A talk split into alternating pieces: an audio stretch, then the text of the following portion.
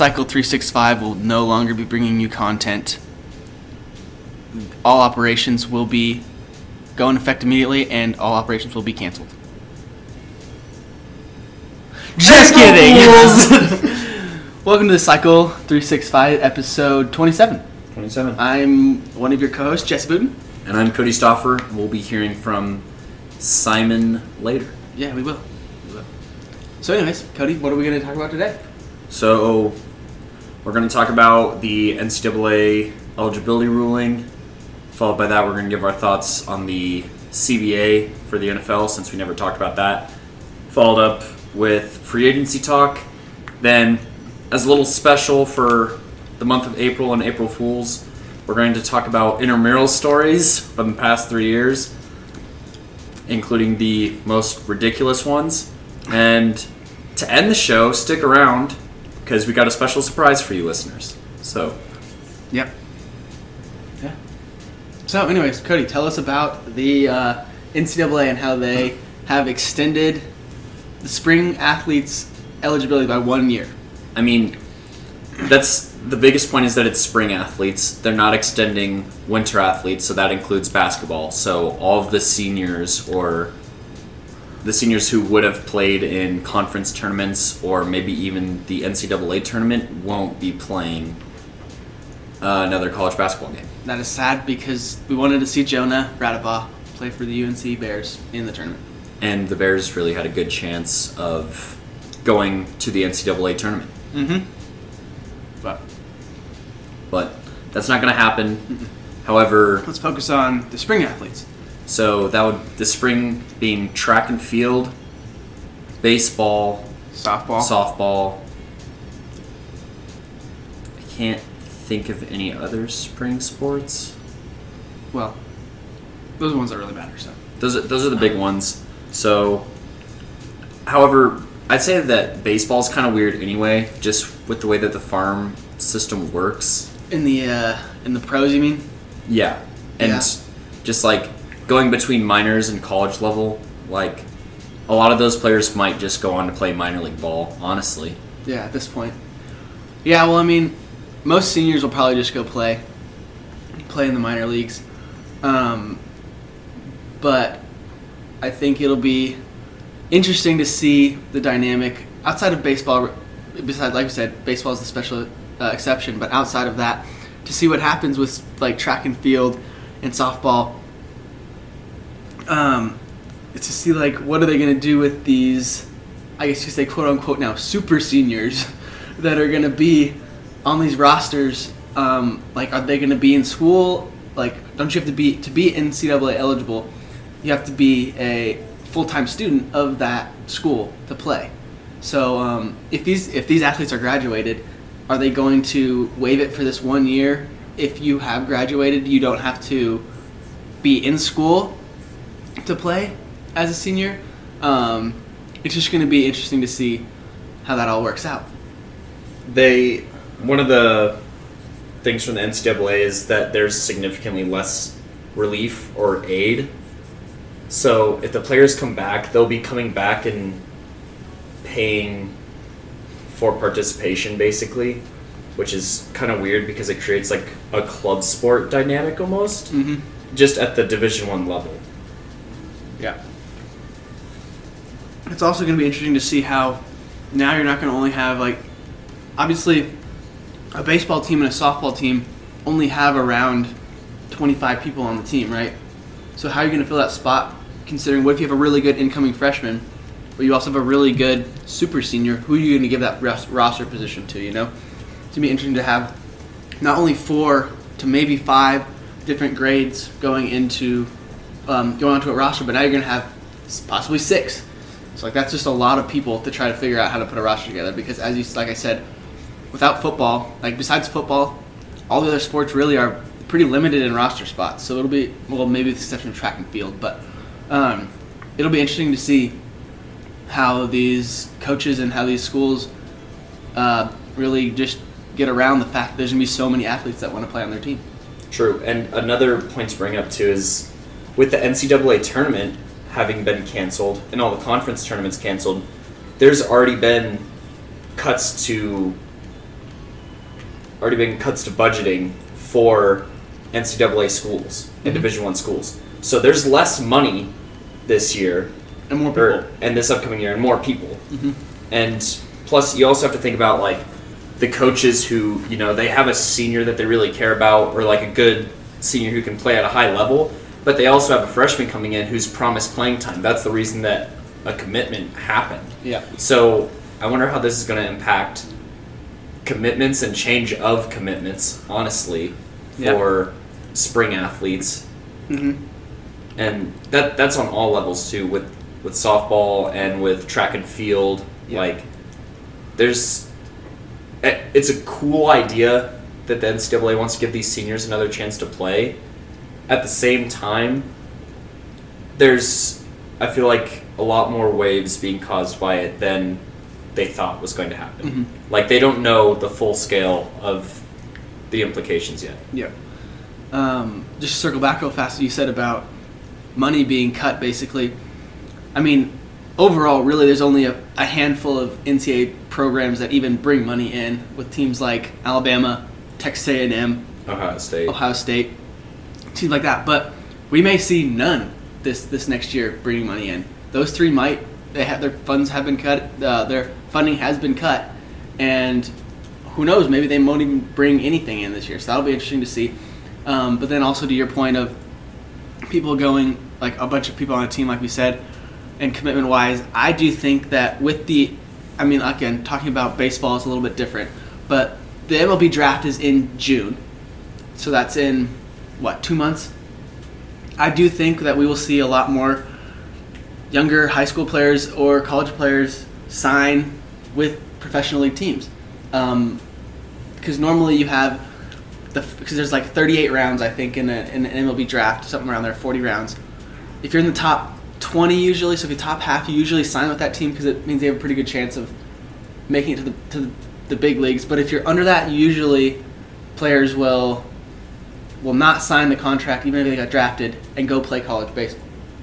But I think with the fact that there's going to be extra seniors there, I do think now that more kids in that bottom half of the draft will sign with their major league team, which would just be interesting to see because that's just going to be a lot more young guys in the league that are that are I would say not developed well enough yet, and um, we'll have to see how that how that works out. Yeah, and that's going to create a comp- a bigger source of competition in the minor leagues, Mhm. which is already a hard place to compete, given, I mean, just like the conditions that they have to play in is not always up to par. Yeah, I mean, they're not, they're not flying on planes anywhere. They're driving, they're riding in buses to their away games. or the, or they're they're driving in their own cars, Mhm. and they get traded all the time. So, you know, just an influx of players in that facet would be really interesting. Yep. And then another thing to think about is like track and field sightings are a, a big deal for a lot of schools. And I know that a lot of athletes rely on that. And so part of me thinks that what if schools rescind their offers? Because a school can do that. Mm-hmm. And and I know someone who it happened to where they had like an offer to play somewhere and then the school just said never mind because of talent coming from other places. Right? Yep. And another thing to consider is also like the transfer rules of the NCAA. Like how how does this impact that? Like people who were transferring who had to wait a year to play, like do they get an extra year after that too? Mm-hmm. You know? If they were like a transfer red shirt junior or something like that. Yeah. So Um, I, the one, the one uh, sport we forgot about for spring is, is tennis, and that's big time. So like tennis is a big sport, um, and again that's that small roster size. Um, I mean maybe what five or six people on a roster that are going to compete at a high level in Division One. yeah. So like I, I know that the UNC roster has less than twenty. yeah, but I mean like I said, the six of them are going to be actually playing at the high level. Um, so like it's just yeah, it'll be interesting to see that. Um, I guess it could also affect the Olympics. I mean, we'll go into this too because like there's some smaller other things I'm just reading here about other things. Um, obviously, we got the big ones, but ones like lacrosse is in the spring, rowing, and beach volleyball. So I mean, like Those are all Obviously- Olympics. I know they're all Olympic sports. So with well, I don't know about lacrosse, but um, but like rowing is is an Olympic sport, and so is beach volleyball, um, and so is water polo. So like, obviously we know that the Olympics have been changed to 2021, um, but that's also the Summer Olympics or the Winter Olympics? Summer. So summer, yeah. So these, these will be playing, be, being played next year. But what does this extra year of eligibility do for those people that were gonna play or be in the Olympics next year? Like, I don't know if you're like again going back to the NCAA. If you go to the Olympics, I don't know if you can go back to NCAA. You know, so they'll have one more year, so they have to make a decision if they want to go to the Olympics or compete in their last year of of college. Yeah, and that that also impacts the competition too, though, because I mean, when you're an Olympic athlete, you are fighting to keep your spot. You know, a lot of people don't realize that Michael Phelps is in the minority of players who or athletes who get to compete at basically every Olympics for multiple years. I mean, there is one swimmer out of Colorado. I don't know if you remember Jesse, but Missy Franklin. I remember her. She she won gold yeah. and then she just wasn't even at the next Olympics. Yeah. Or if she was, she didn't win any medals, and she won't be at the next Olympics now. Yeah. So, you know, certain athletes, this is this was like a huge break for them. But now, with another year, new people may become eligible, right, Yep. to compete in the Olympics. And if they're if these younger athletes are better, then some of these older athletes might lose their chance to compete for their country. Yep. It's just a big a big issue. But before we go on, I want to just tell you a funny story about Missy Franklin. Okay. Okay. So I knew this. I knew one of my friends knew this guy who uh, went to Valor Christian. Was on the baseball team, right? Um, Missy Franklin. Obviously, everyone knows who she is. Um, she was gonna go to prom with this dude from Valor Christian, right? Um, and so my friend's my friend's friend was at the game, and um, he was watching, and this he was the pitcher, the the guy the pitcher for Valor Christian. I don't remember his name, but he was planning on pitching the game and then asking her to prom right after the game. He took a line ball, uh, a line drive straight to the, the face and had a gigantic swollen black eye and broke broke his orbital bones, so he couldn't ask her to prom that night. Oh my gosh! Rip. yeah. Missy Franklin visited my middle school. Like it was right at the year right after she won gold at the Olympics. And oh my gosh, it was like a bunch of piranhas. Oh, they were just swarming her. They're like, "Sign this! Sign my phone! Sign my phone!" Yeah. And she's just like, "Oh my gosh." Maybe that's why she didn't want to compete in the Olympics again. Yeah. Because Newton Middle School was going dumbo. Um, yeah. So, anything else you got for I mean, it's just it's just breaking news. it is from saying spring eligibility? Do you think there's anything else we really need to cover there? I don't believe so. I believe those are we've talked about all the big things that we need to think about. And, Yeah. Uh, I mean, it's a big deal. It's really a really big It deal, is. and We'll see Uh, how it works out for, for these schools. yeah, and it's and it's going to be really different for also the basketball players too, the seniors. Oh yeah. So hmm Um, staying on kind of on that same topic, we can talk about the new CBA that has been signed um, in the NFL um, and what it means for for football and NFL players, um, and what for you as fans should expect going into the 2020 season. yeah, for, first things first about this, the players, the the new CBA was passed with a vote of fifty one point five percent yes. So there was less than hundred votes of difference. There was only a fifty or sixty vote difference between yes or no from the players Mm-hmm. that ultimately passed the new CBA. Yep. So let's um let's enlighten our, our listeners just on what what's going to come of the NFL or what changes we're going to see in the NFL because of the CBA. Go ahead. Okay, so one of the bigger ones is that the not this season, but next season in 2021, the regular season will be 17 games long. Yes. Now, if you're uh, not aware, there is seven. There's 17 weeks currently, but that's with a bye week, so you only play 16 games. But now you're gonna, they're going to play an extra game in Yep. the regular season. And 17 there games. is three preseason games. there's only three So, yeah. preseason games, so they lost the preseason game. which is I mean, nobody watches the preseason games Yeah, anyway. that's and yeah. if I feel like four was one too many. Yeah. because now you can use one to see who makes the team basically Mm-hmm. uh, with all the backup guys, and then like huge cuts after that game, and then you can use games two and three to figure out starter positions. Yeah. basically.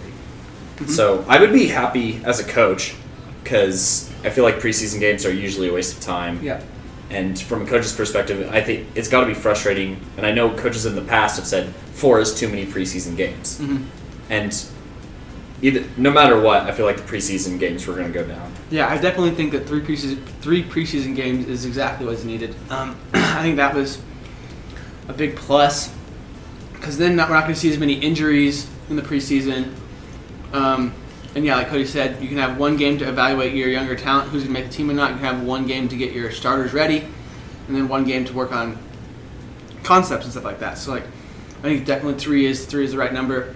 But again, like we said, we're adding that first preseason game on now to the regular season where you're going to play an extra regular season game. So Yeah, and I'm curious to see how they're going to format that because so the way that you play games, if you don't know how an NFL schedule is built, is you face one division from the AFC.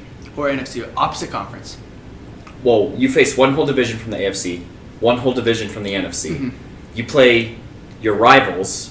You play your division twice, and then you play the teams that place the same as you did in your own division. In the other two in the other two divisions, divisions in your conference, yeah. yeah, in your conference. So I don't know where that other game's going to come from. Maybe you'll face somebody who's the same place as you were in your division from the other conference. Possibly. Maybe, hmm or I don't know. I don't know how they're going to decide how to do that. So Um, I think I could think of is like, so it's really, really rare. I see like for, we'll just take the Broncos for example because I know them pretty well.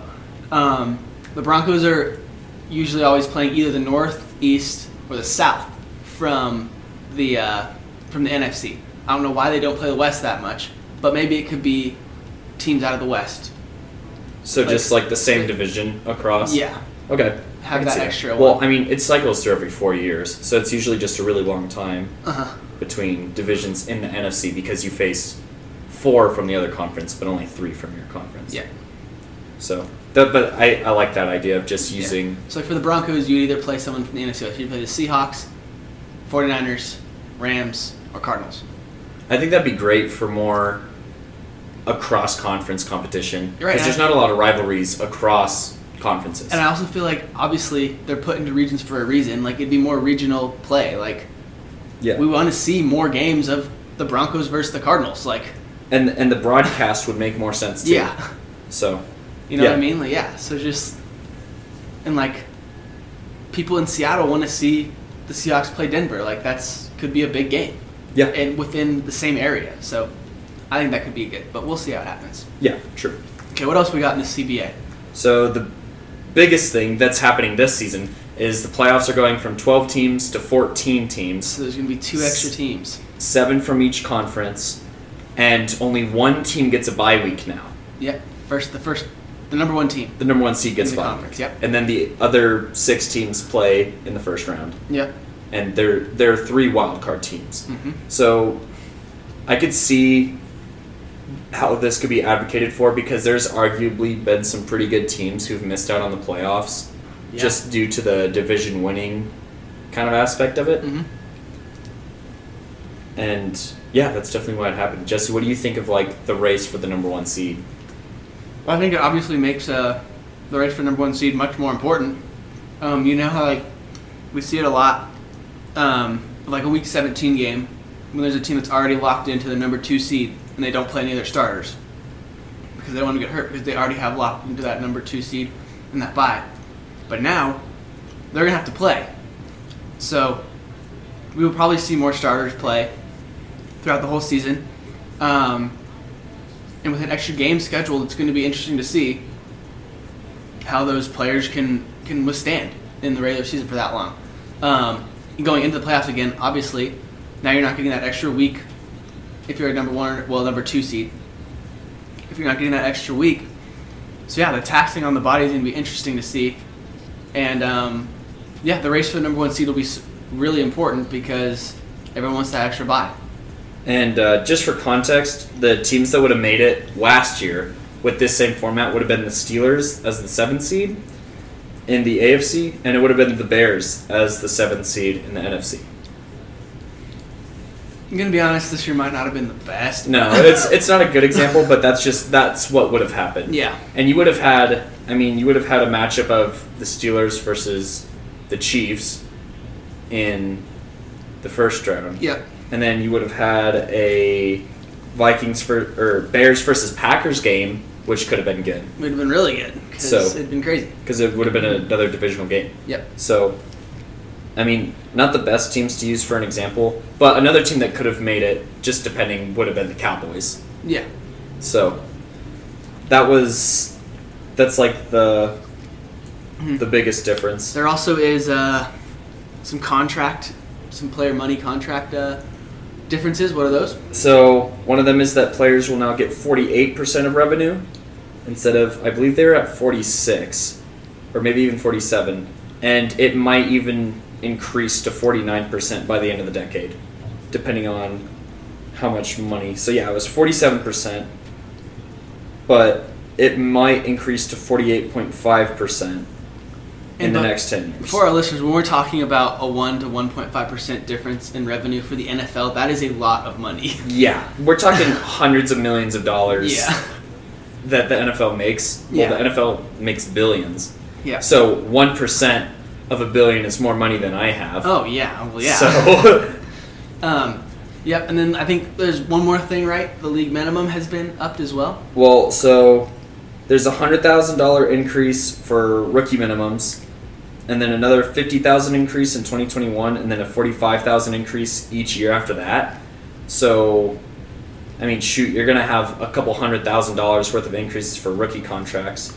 You're gonna have a couple hundred thousand dollars for minimum salary contracts. hmm Then you're also going to have raises for practice squad players and performance based in, uh, pay is also increased. And the fines are also going down too. So just a lot more money. Yeah, more money everywhere. Yep. Um, all right. So I think going into this, we should go into this a little bit differently. Um, Cody, first of all, I just want to say, would you, if you were a player, would you have voted yes or no on this? I would have voted yes, Me too. I would have 100% voted yes as well. just because, I mean, more money Mhm. and more guaranteed money at that too. Yeah. Because one of the biggest problems with the NFL compared to other sports is the guaranteed money just because of how taxing it is on the body. Yeah. Like a great example is baseball. Baseball players sign these massive contracts for like six years, 250 55 million dollars or whatever, and really, to be honest, they're guaranteed at least over two two hundred million dollars of that, right? Um, but baseball is way less taxing on the body than football, so I think that this was a good step towards Closing the gap to other sports, baseball and basketball, where contracts are fully guaranteed in basketball. yeah. I was thinking more of like taking the next steps to taking care of their players better. Yeah. Yeah. There's also um, uh, just to hit on some of the other things before we start talking about the implications for the players is there's less um, marijuana testing just because we've seen more states legalize it, including Colorado, and rookie players who outplay their contracts will get paid more. So, for example, like because Jalen Ramsey's a three-time Pro Bowl player, if they tried to franchise tag him, he gets an extra million dollars on his franchise tag for every Pro Bowl that he's made. So player superstars will make more money and not get taken advantage of with like fifth year options basically that are way underpaying them. Mm-hmm. So it's more incentive based. Also the roster size has increased to 55 total players and there's more practice squad spots too. Nice. So if I'm a player, I'm definitely voting for this Mm-hmm. because I mean, more roster spots means higher job security. More guaranteed money means that even if they do cut you and you have guaranteed money in your contract, you're going to get paid more anyway. Mhm. The minimum going up means that you're going to make more money. So, I mean, and even from a superstar perspective, especially like young young superstars like Jalen Patrick- Ramsey or Patrick Patrick Mahomes, Mahomes, yeah. I would vote for this because, you know, outplaying your rookie contract is I mean, I know a lot of players definitely get underpaid when the fifth year options picked up. Oh yeah, well a great example. I was literally just about to bring up that example once you were done with this. It's like the, the example of Patrick Mahomes. Obviously, Kansas City's going to pick up his his option at the end of his rookie contract. But if this didn't happen, if it was back, obviously, well, this this past year and then years past, um, what we were what, the previous CBA Like Von Miller. yeah, um, basically, Patrick Mahomes would be get his club option or his team option picked up at the end of his contract and maybe make another what five million maybe. When obviously he's a Super Bowl winning quarterback, he's been to the Pro Bowl how many times? MVP of the league. Eh, Yeah, so where he should be getting paid at least at least twelve million a year, at least triple what he would get if he got his club option picked up. Yeah. And, and we're going to see this impact Lamar Jackson coming up. I mean, there's a bunch of young quarterbacks in the league who this is going to impact. Yep. And there's a bunch of contracts coming up too. Uh-huh. So Yeah. that's huge for all Right. the young players. You're right. You and I were talking a bit about this yesterday, and we were saying that, well, one of the more vocal um, players against it was Aaron Rodgers Mm-hmm. because now he has to play more games. Yeah, I was about to say that too. I was going to open that up question to you too now. So now that we've looked at all the positive sides, tell us about because again, it was a very close split. Yeah. So that means that a lot of people did vote no on it. Go ahead and tell us what you think about why those people would have said no and how that affects them. I mean, it's definitely it's older players because they have to play more games. Tom Brady. Tom Brady, Aaron Rodgers, and this doesn't even include the offensive linemen. That Right. definitely, I mean, offensive linemen go through more wear and tear.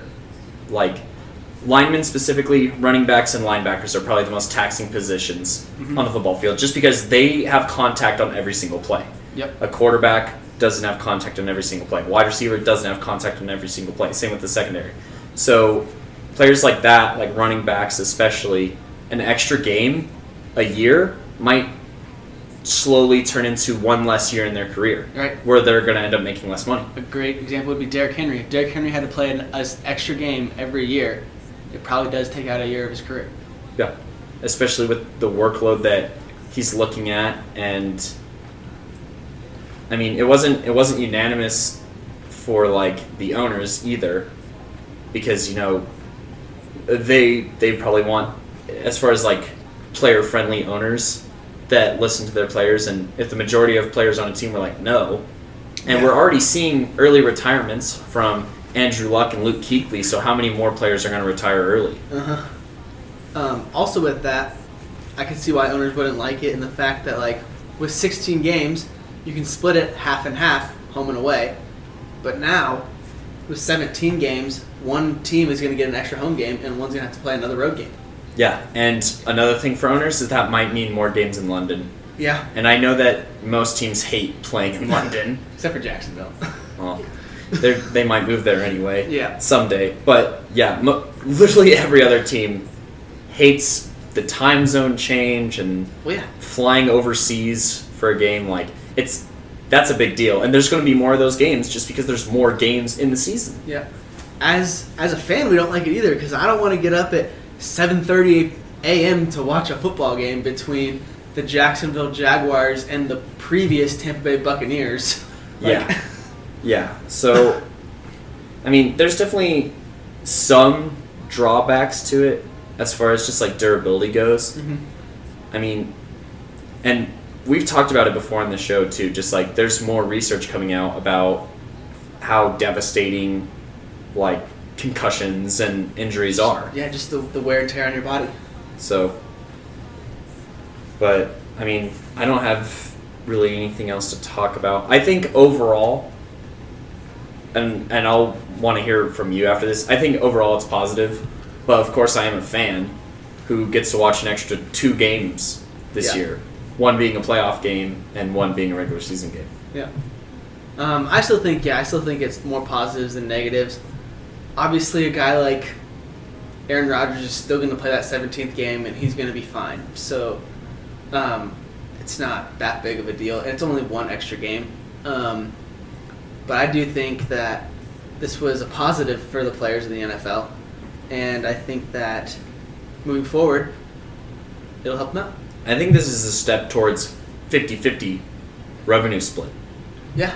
if if the because if the NFL makes enough money, which they're gonna make so much more money with one extra game a week, You're right. especially like their deal with Dish is ending soon, so they got it done just in time to rehash some new broadcast deals that are going to be Through worth a through the lot roof. of money, through the roof. With money. And we might see the revenue split but it's going to be at least 48 and a half to 51 and a half or whatever but yeah 51 and a half by the end of the decade hmm so the next cba because the cbas are always like 10 years at a time Yeah. it might be 49 and a half or 50-50 Yeah. I also want to say one thing about this this year that could make impact is obviously you said with the extra game coming this year. Um, well, I guess the 2021 season is when it goes into effect. The 17 games. it's the regular season but that we still Yeah, get yeah, two uh, extra games because of playoffs Yeah, this year. Um, and with the whole situation that the, that the world is in right now, with no sports in general, and as of right now, the only one that is guaranteed to be there is football. So like, just because it's in fall yeah, like, um, and like all, and uh, Commissioner Roger Goodell has said that we plan to start everything on time and everything. Like they're still gonna have the draft in the same time. Like training camps will still start on time. Like everything's gonna be on time, and that's the only stuff that we have set in stone as a sports fan and as sports people. Um, and the fact that like if if in uh, if like the NHL and the NBA don't even come back on, they just might say, "Hey, we're just going to end it for the year." All the sports fans are going to be so hungry for sports, like live sports, that everyone's probably going to watch that first preseason game if they ha- if they still have a Hall of Fame game. But um, everyone's going to be watching it because it's like this is the first live sports we've seen in six months. Yeah. So like, true it's going to be big. Lots of money. could be good for the NFL and it's good for the players. I think that does it for this segment. Yeah. Coming up next, who are the best free agents and why aren't they signed? And where are they going? Coming up next. fight me. It's pretty selfish to let go. We're back on the Cycle 365, episode 27. I'm here with Jesse and I'm Cody. We're talking about the best remaining free agents In the NFL. right now as of April 2nd. April 2nd. We got you with the April Fool's joke, but joke's on us. We're actually recording this a little late. Yep, but that's right. Um, all right, so we're gonna go through these top free agents that are still on the market and say why they might still be a free agent and where we think they could best fit Yep. in the NFL. So, Jesse, who do we got first? We have Jameis Winston first. Famous Jameis. Famous for all the wrong He reasons. threw 30 touchdowns and 30 interceptions. He, do, he, he famously said, if you take away my interceptions, I'm the best quarterback in the league. And, And he is 100% He's correct. right. He has the most passing yards and the most touchdowns in the NFL, but he also has three times as many interceptions as any other quarterback. Yeah, it's it's bad. Yeah. it's bad. And his decision. He had to, keep in mind he had LASIK eye surgery this off season, so maybe he just literally couldn't see the difference between his team and the other team, Maybe. even if they were wearing completely different colors. Yeah. Um, let's also. I did have. I'm trying. I'm talking to my girlfriend's dad, um, and he did say, if you really think about it, I would say 50% of his interceptions were also on opening drives. So like, they were behind before they even could get started.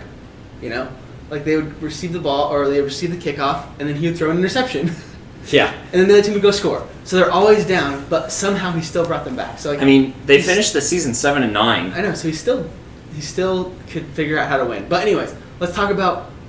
Obviously, I think we've, we've talked about a little bit why he's. Still We said why he's a free agent. It's It's 'cause- decision decision making. Um, yeah, just decision making really. Yeah, because I don't really think there's any more. There's no more character questions really. No, I I mean, think he's he's he grew up Yeah. and he's like a fine guy, you know, Mhm. and he's hungry too. Oh, I mean, you know, he's he's trying to get on a team. He pushed an SUV up a hill Yeah. just to show that he could. Yeah. So I mean, he definitely has the drive to want to get better. hmm I think another reason people are scared off though is because Bruce Arians is like the quarterback whisperer. he couldn't get and he couldn't get Jameis Winston to stop throwing interceptions. So, who could help out Jameis Winston, or who can Jameis Winston help out? Yeah. Um, all right. Well, we have dogged on a little bit with the the turnovers, and that's obviously a big reason why he's not there. But I, want, I wanted to say before we start picking where he could go, some things about him that are good. I mean, he's a pretty mobile quarterback, athletic guy. He can really move in the pocket and throw on the run really well. He has a cannon of an Yeah, arm too. he can just He has one of launch the best arms in the league as far as just Mhm. strength goes. Yeah, so I mean, like he still has some very, very uh, usable talents, and I think he's still. I think he's still a starting quarterback in the NFL. Unfortunately, I don't think he's going to have a starting position. I don't think he'll have a starting job, but where could you see him going where Yeah. he could either be a backup or compete Yeah. for a starting job? Um, I'll start with one. I'll just do one each. Um, I'm going to start with Jacksonville.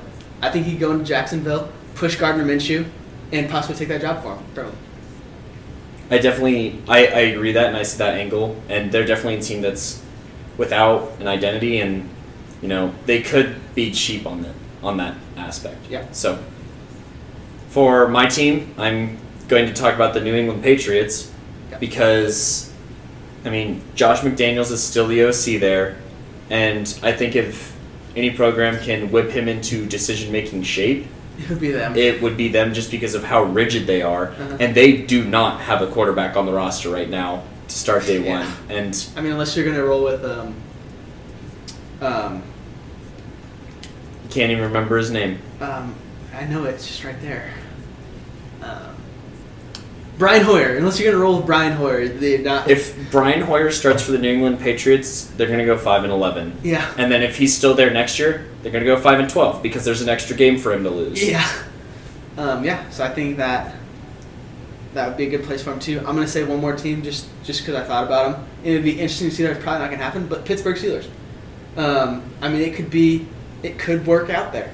Um, that's a place where he could go in and be a backup and push the starters.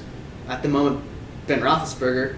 I mean, I personally think I would. He's an upgrade for backup over Uh, Duck Hodges and and, Mason uh, Rudolph. Mason Rudolph. So I'm so- gonna, I'm gonna be honest. As a backup, I'd rather have Jameis Winston than Mason Rudolph. Yep. And even as a starter, I would rather have Jameis Winston than Mason Rudolph. If Jameis Winston is on the Steelers, they might have made the playoffs this last year. Oh, 100 percent. just because the rest of that team is really good. Yeah. So I think that could be another place that he could land. So yeah, that's that's James Winston. Jameis Winston. Speaking of quarterbacks, franchise quarterback for the former franchise quarterback for the Carolina Panthers, Cam Newton got released, So now he is currently a free agent. and he's a free agent. He got released because he's expensive. He was expensive for the Panthers. Mhm. He's had some injury troubles the past couple of years, but a lot of people forget that he's only three or four seasons removed from an M- MVP season, Yeah. and And Super Bowl. his team went to the playoffs after that. And keep in mind, when he won MVP, Corey Brown and Ted Ginn were his best receivers. Yep. No, he's still he's still a very elite quarterback. I think I think still even a top five quarterback in the NFL, and the fact that he is still a free agent is is crazy to me. I think he needs to be on a roster because again, like those three teams we just talked about, Pittsburgh, um, Jacksonville, and New England, all those quarterback, all Cam Newton would be an upgrade, obviously, even over James Winston upgrade, than to those those three teams. Absolutely. I think he'd go to a place like Jacksonville and obviously beat out Gardner Minshew. Um, and a place like Pittsburgh, I think, He might be able to beat out Big Ben. yeah. And then obviously the Patriots. But um, yes, I think that I'm going to be honest. I think he could go into other places and take starting jobs also. So that's why I think he's just he's just a, a step above Jameis Winston, and he is the best. I'm going to say the best offensive free agent on the market right now. I agree. who is going to lead your team to more wins than you had last season. Absolutely. Mm-hmm. So, with that being said, where do you think he should go? Besides those three, besides the three we talked about, Yeah. Detroit. I think he could go in, take Matt Stafford's job, and win more games for the Detroit Lions. Absolutely, It- especially if he's at the peak of his powers. And I don't know if you've seen it, but I've seen videos of him throwing, and I've seen videos of him working out. And his arm's great. Mhm. I mean, definitely one of the concerns was with his shoulder, he can push the ball downfield. Cam Newton can throw the ball downfield again. Yeah. So teams don't have to load the box up against him and then just play deep cover three because he'll burn them. Yep.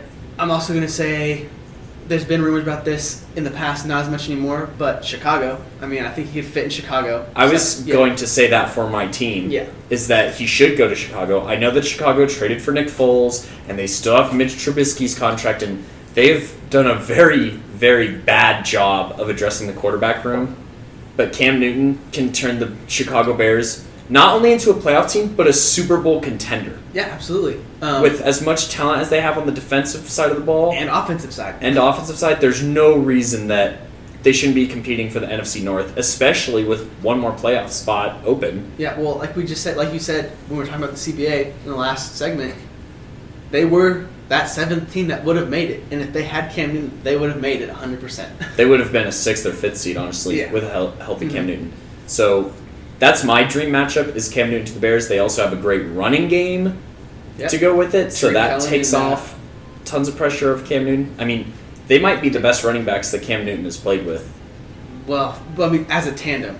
as Yes. a tandem. Yeah, Obviously, he played with Christian McCaffrey, who's better than both of their running backs. yeah, yeah, yeah. No, I mean like as a complete yeah. running back room with two guys. Mhm. Um, and then since we did this with James Winston, let's just do it with uh, let's just do it with Cam Newton too. I could see him maybe going to a place like L.A. The Chargers or the, Rams? the Rams, uh, and pushing uh, Jared Goff. I think Jared Goff is a backup quarterback, so I think that Cam Newton could start there. Obviously, he'd need more help. I think it's definitely a much better fit for him in Chicago, but um, that would help help out that team too. I'd even argue, as far as I'll just throw in like an extra team too, that he'd be an upgrade over, and he'd have a Super Bowl ring if he was there last year and healthy. San Francisco. Oh yeah, He's way more accurate than Jimmy Garoppolo, Yeah. and he's way more athletic, and he's way more durable.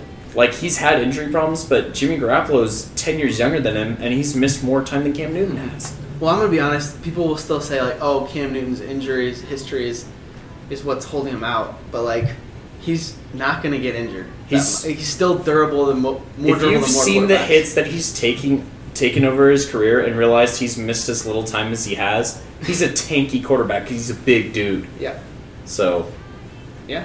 that does it for So the NFL, you need to. Someone in the NFL needs to sign Cam Newton. yeah. Cam Newton is I'd probably be all over it if I didn't have a guy like. If I had the only people I'd be happy with over him is obviously um, Mahomes. Patrick Mahomes. People who like their young guys too. Yeah, like the Deshaun Giants Watson. aren't gonna sign Yeah. him just because they like Daniel Jones. The Broncos aren't gonna sign him. Drew Lock, But I remember like last year there was talks of Cam Newton, and this was before. This is when.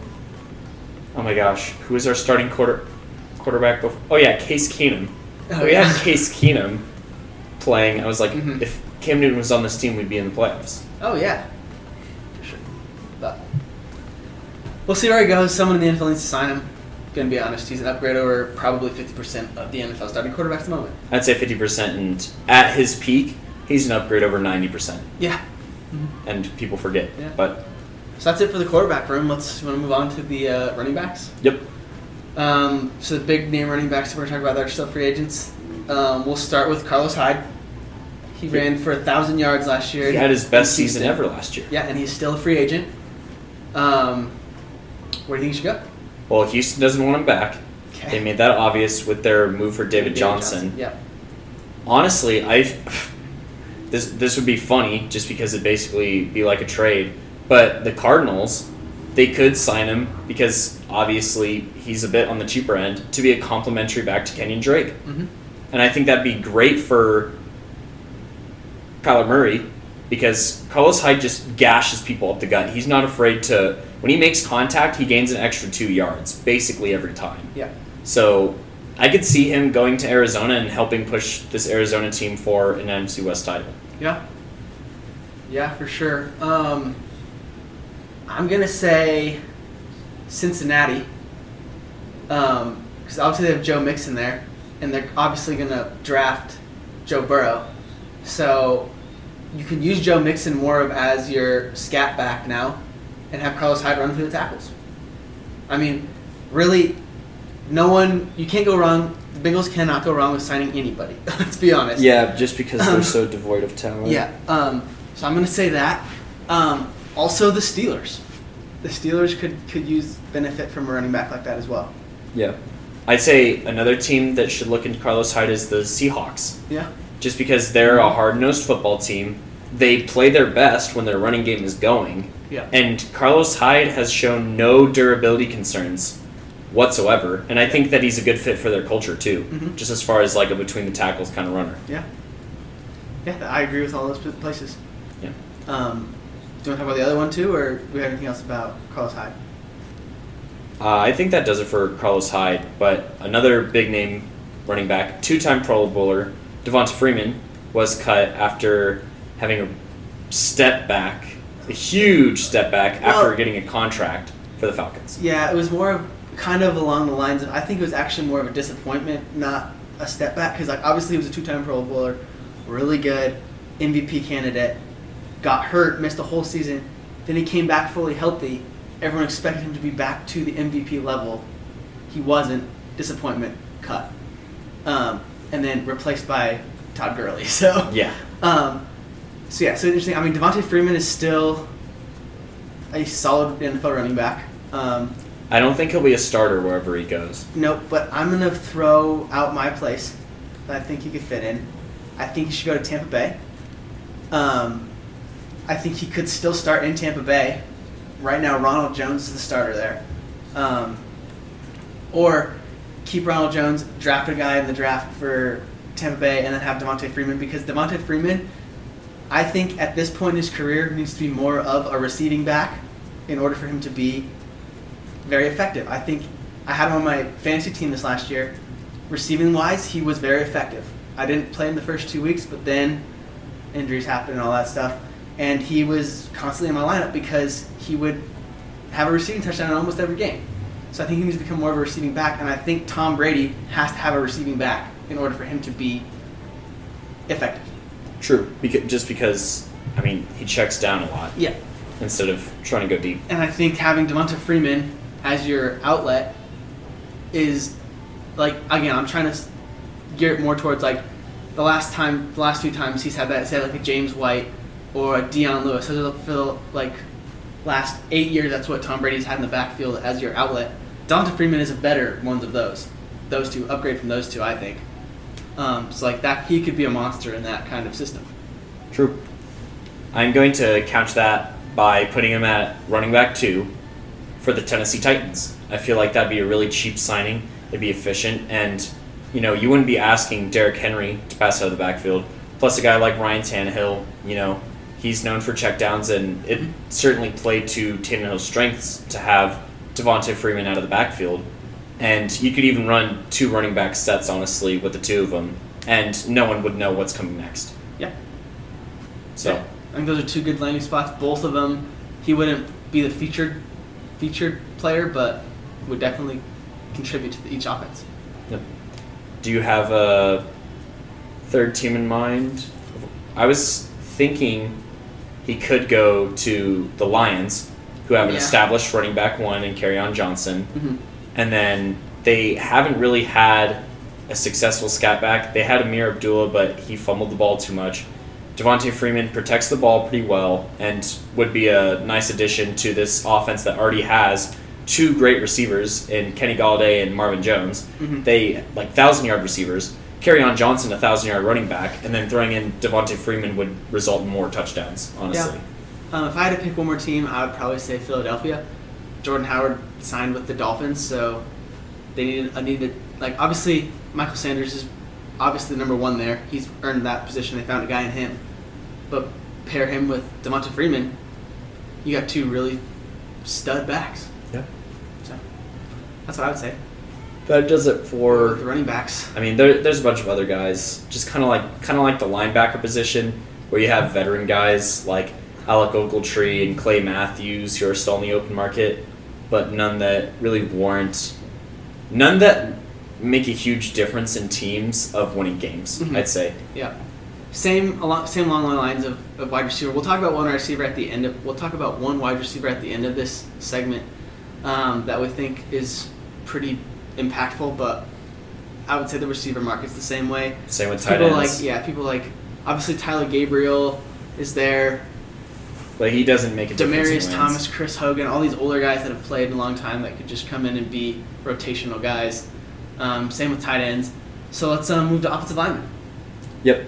So the first the biggest one is Jason Peters. Yeah, Jason Peters, who, I mean, he was injured last season. That's why he's on the market. He's also really old. Yeah, I think he's 36, yeah, maybe on the low end, 38 on the high end.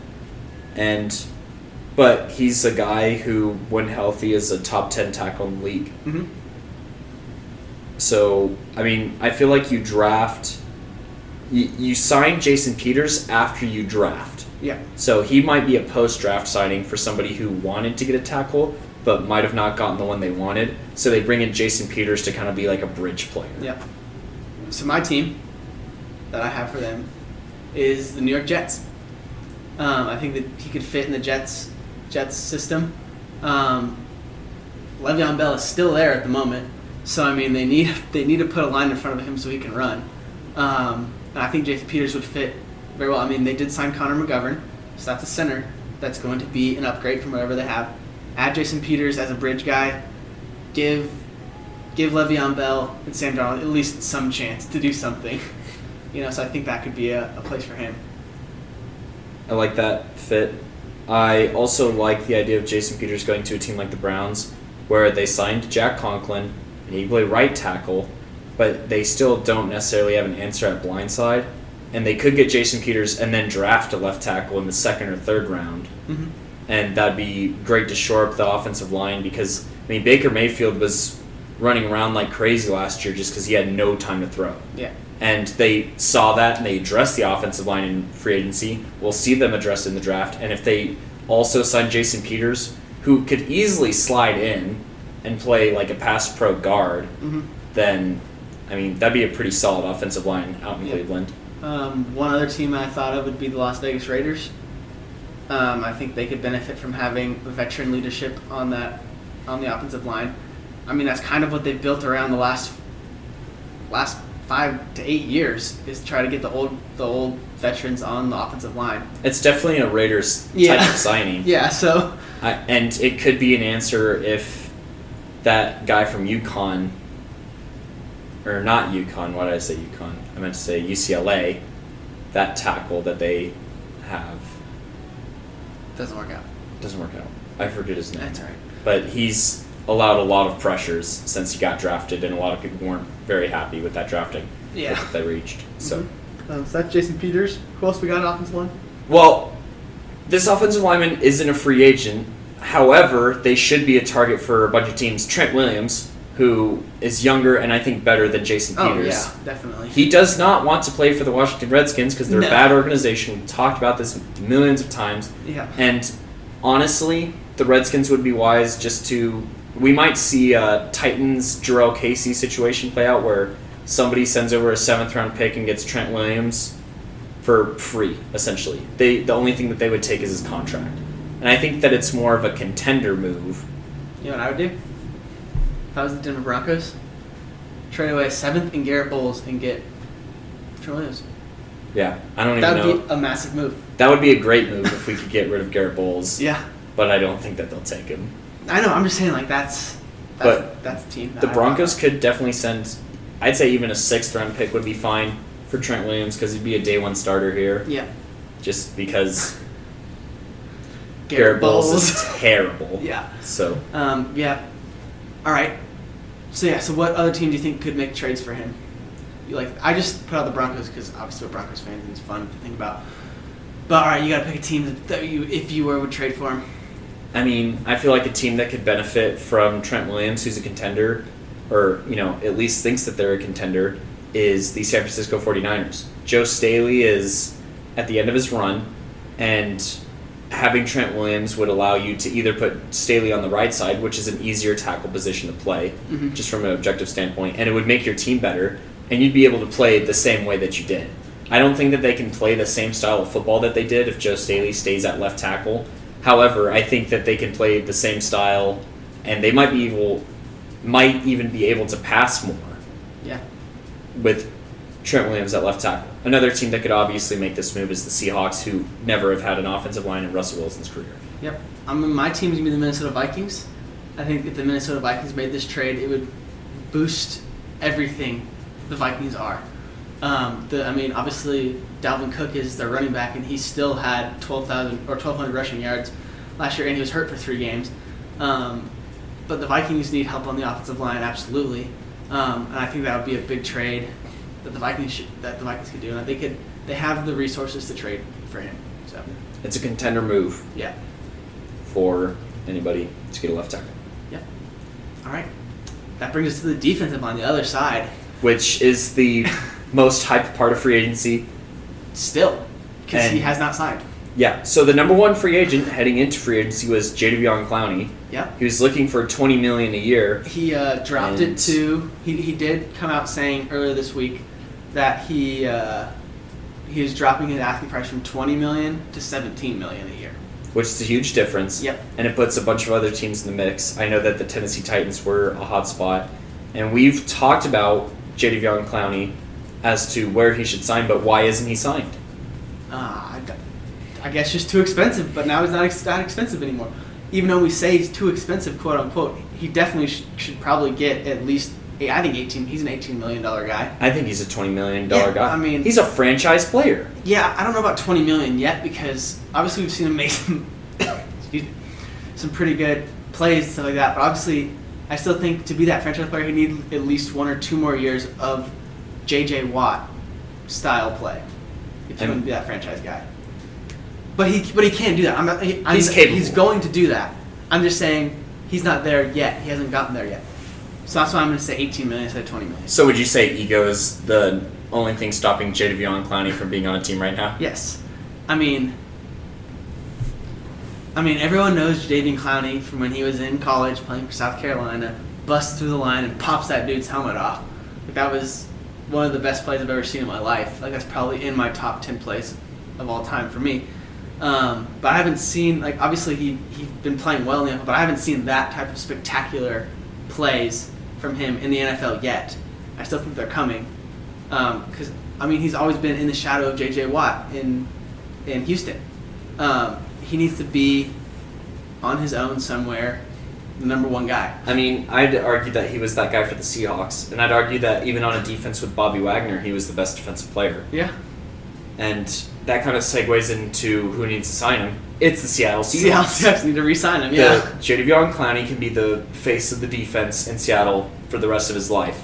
Yep. And he's worth the $17 million a year, $18 million a year for the Seattle Seahawks, who I think if they let, because they, they also haven't re signed another defensive end that, that we'll talk about, but if they let both of those guys walk, Yeah. they're, everyone's going to walk all over their defense next year. I will So- say, I think the reason that both, again, we're going to talk about, we'll just say his name, Ezekiel Ansah, um, is the other guy that was on that roster that has not resigned. I think the reason that both of them are not signed yet is because they're trying to work a deal with at least one of them. One of them will be back in Seattle before the draft, I'm going to say. And it should be Jadeveon Clowney. It should be Clowney. No, Yeah. no disrespect to Ansah, who's also a good player. who we're going to talk about in a second, who should go somewhere and be a starter too. But Clowney is Better than he should be a Seattle Seahawk for the rest of his career. Yeah. Or the rest of his relevant career, at Yeah. least. Um, I guess if we're gonna, we're just gonna go out and say what else. I mean, we already talked about it, but a place like Jacksonville would be a good spot if he doesn't resign in Seattle. Um, I think that would be a big, big move. Um, so yeah, I think we, we already talked about that how Jacksonville would benefit from them. Yeah. And how, how both sides would win. I just uh, the only reason I think that he hasn't signed with Jacksonville is I feel like Jacksonville is just hesitant to spend big money on defensive players after they did that and it didn't turn into a Super Bowl. Yeah. So So well, uh, yeah, but all in all, I think we can agree that the Seattle Seahawks is his place. Yeah. Yeah. Um, so let's go to their other their other defensive line that they haven't re-signed, Ezekiel Ansah. Um, a little bit older, obviously, than Jadeveon Clowney, but still Still young. still younger. Um, definitely should be a starter somewhere. Um, I'm not. I'm, I'm gonna say not in Seattle. I don't think he's gonna be in Seattle next year. I'm gonna say a place like Minnesota. We're gonna talk about next. The next one we're talking about is Everson Griffen, who is on who is was the Vikings star. Um, Everson Griffen.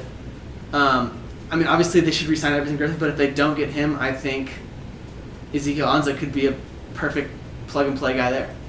Yeah, I agree. That's a good fit. I was going to say Ansah could go to a team like the Chargers, who I I don't think Melvin Ingram is working out anymore, Mhm. and I think that they need to move on. So I feel like Ansah could be a good replacement guy for teams that are overpaying a defensive end right now. Yeah. So a team like the Chargers, you could include a team like Jacksonville, obviously in there. But I feel like his best move and the best move for a team is not necessarily him being the missing piece, but him being a starting level guy, which is exactly what he is. Yeah. And that'd be actually terrifying if he went to the Chargers because you have Joey Bosa on one side and Ezekiel Ansah on the other side. Who who would just do his job. Yeah, so like that would be a good fit. Um, I'm also gonna say New England. They need uh, Van Noy signed with the Dolphins. They need to. I mean, Van Noy isn't gonna rush the passer very much, but they need to add a pass rusher. They need to. They do. So- and like like we just said, Ansah's not a flashy guy. He's not going to take away from the team. And I mean, jeez, the Patriots look like they're trying to tank. So Yeah. they should at least have some talent on there Yeah. on their team so that they can play in games. Yeah. And Ansah would be one of the better defensive ends that New England's had in quite some time. I think. Yeah, I would agree. Um, yeah, that's Z- Ziggy Ansah. Um, and that brings us to our last one. I just mentioned Everson Griffen. Uh, he was still a top five sack guy for the Vikings last year. Um, I said I mentioned it for a second. His place is back with the Vikings. He needs to get re-signed, um, but we'll see if that happens. I know that he's obviously a bit older, and he does have some mental health concerns. Mhm. So I know that's been like up in the air for organizations, but I think a place that would fit Everson well is the Jets, who have experience with players who have mental health issues Mhm. and are a bit more progressive in that sense. And you know, he's a guy who could immediately start there and could be veteran leadership on for a Jets front seven because Jamal Adams is the dude Oh yeah. in in New York. He's the best player on their team, uh-huh. and but but they need more players if they're going to be able to compete in the AFC East. That's kind of wide open right now. Yeah, I would give it the best shot is the Bills right It's the now. Bills. They And- have- like I have to give it to the Bills right now. And I mean, any of the teams in the East could beat the Bills once a year. yeah, Even the Patriots could. yeah. Once So a year. It definitely is wide open. So um, yeah, I would just it would just be heartbreaking to see the the big three from um, Minnesota of Linval Joseph, Everson Griffen, and Danielle Hunter just be reduced to Danielle Hunter. Yeah. But um, so they should at least resign him, but we'll see. Yeah, that's it for the defensive line, correct? Yep. And it brings us to the last position of Defensive cornerback, back, defensive corner. back. Yeah. So there's two big names we're gonna talk about here. Let's talk about Logan Ryan first. Who I don't know why he's not back with the Titans. Yeah. It may just be. I know that they're trying to maneuver the cap, which they have to because they tagged Derrick Henry and they signed Tannehill. Yeah.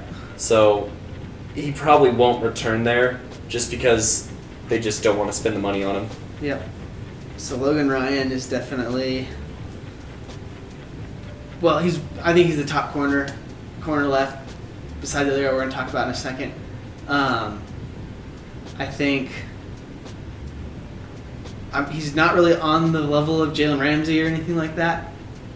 Um, but He's, he's a starting level guy. He's definitely a starting level guy. A, a one. He's gonna he's gonna cover the one receiver. He can also play in the slot too, Yeah. which is huge in the NFL Um, these days. so I definitely do think that yes, the Titans should uh, should re-sign him. But another place kind of like the Titans would be the Las Vegas Raiders. I think they could really benefit from having a guy like Logan Ryan. It's definitely a signing that I could see the Raiders making.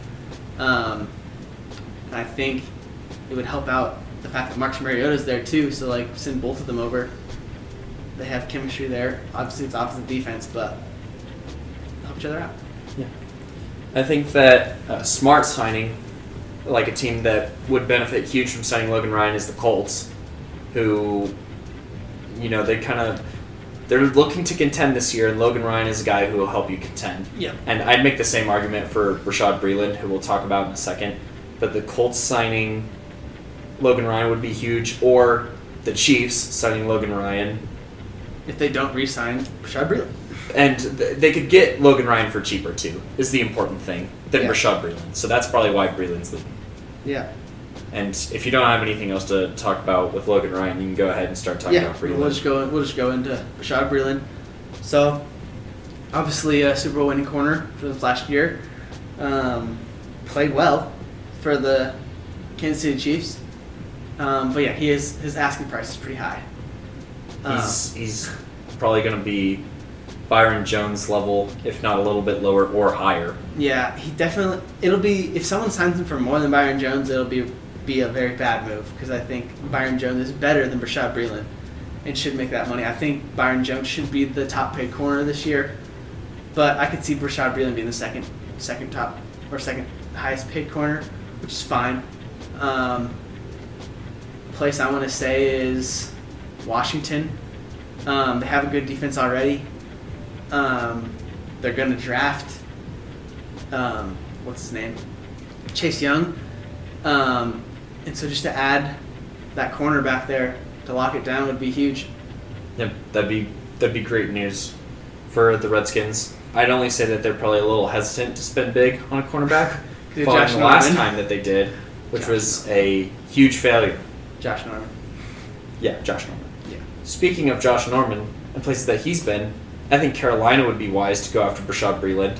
They've freed up a ton of cap space by releasing Cam Newton, and they didn't do this, but Luke Kuechly retiring. You know, I mean, they're still going to pay him a salary, but they have that future salary. Mhm. You know, and that'd be a wise move for the Panthers because they don't really have anybody on the defensive side of the ball Yeah. worth, worth at least no Pro Bowl caliber players, and Bashaud Breeland's a Pro Bowl guy. Yeah. Speaking of teams that don't really have many guys on the defense, I'm going to say the New York Giants. The Giants could definitely benefit from having a guy like Brashad Breeland. It's going to be a team that is completely deprived of talent and has lots of money. Yep. He might even sign with the Raiders Yeah. just because they still have a pretty decent amount of money. Yeah. Maybe the Jets too. Yeah. Yeah, I think that that is it for for the corners. We have one guy left that we're going to talk about, who was a free agent, and his name is Antonio Brown. Yep, he's back in the news, and not for the reasons that we are used to. Yeah. and he was on the he was back in the headlines because he did a workout with Hollywood Brown and Lamar Jackson. Yep. So the, Ra- the Ravens. If anyone's gonna we're, we're gonna just play the scenario that's been given to us because playing the dating game with Antonio Brown doesn't really work out. We're not doing it. We're just to play the one scenario. and the Ravens would be a good fit for multiple reasons. He, he has somebody to kind of keep him in reality, and that's his cousin Hollywood Brown. Yeah. So they would be. I mean, that's the reason he worked out with them is because Marquise Brown is his cousin, um, and Lamar Jackson and Marquise Brown were uh, doing some workouts. and They invited him to work out, and obviously the media was there because it's Antonio Brown. Um, but yeah, this is this is kind of scary in the fact that this might be the missing piece that the Ravens have. I mean, the Ravens are already probably favorites to win the Super Bowl, honestly. yeah, And if they add a guy like Antonio Brown, a lot of people forget when Antonio Brown. A lot of people will be like, "Oh, maybe he's rusty or something." No, if Antonio Brown plays this next year, he's going to be a top five receiver. yeah, I have no doubt in my mind, and that might be that might not be statistically just because of the way that the Ravens run their team, but as far as impact goes, and as far as just not being coverable, it's Antonio Brown. Yeah, this is this is the one team that, well, he's the best fit there. Um, and he, if he's going to play in the NFL, obviously there's a lot that has to go into that. But if he's going to play in the NFL and he goes to this team, the Ravens, they're probably going to, yeah, well, they're already Super Bowl, con- Super Bowl contenders and favorite to win Super Bowl, and I think it just adds even more of a favorite to their name, because now think about this. Obviously, Lamar Jackson is Lamar Jackson, the MVP. Let's remember last year he was throwing to Mark Andrews and Marquise Brown and Willie Snead, right? Hayden Hurst is gone. Yeah. But if you take away Willie Snead and Hayden Hurst and add Antonio Brown, now he's throwing to Mark Andrews, who's arguably one of the better tight ends right now in the league, And will only be better now Yeah. in year two. Yeah. Um, Marquise Brown, who is a speed speed, speed freak. Um, good luck trying to cover him. To add another uncoverable guy like Antonio Brown, what are secondaries going to do? Let the Ravens run for eight yards per carry. yeah, which because I mean, again, you ha- still have Mark Ingram as your starting running back there. So I mean, like, And Lamar Jackson, well, yeah, who can make all the throws and run all over the place. yeah. Um, so I definitely think that if he signed with the Ravens, it'd be big time. Um, that's what the Ravens needed. They needed to add another receiver to this this offense. They they shored up their defense in free agency in trades. Um, they have a great offensive line and really offensive skill players. They just needed to add one more weapon. And if Antonio Brown signs, that's the weapon. Yep. That does it for free agency headlines. Mm-hmm. And, you know, if any of you listeners have any ideas, you could me- comment on the video on Facebook or Instagram or whatever. Where you think these players should go? Coming up next, we have funny intramural stories. And Simon Vill- Villanos will be. Uh, Will be joining us over the phone. So, yeah. coming up next.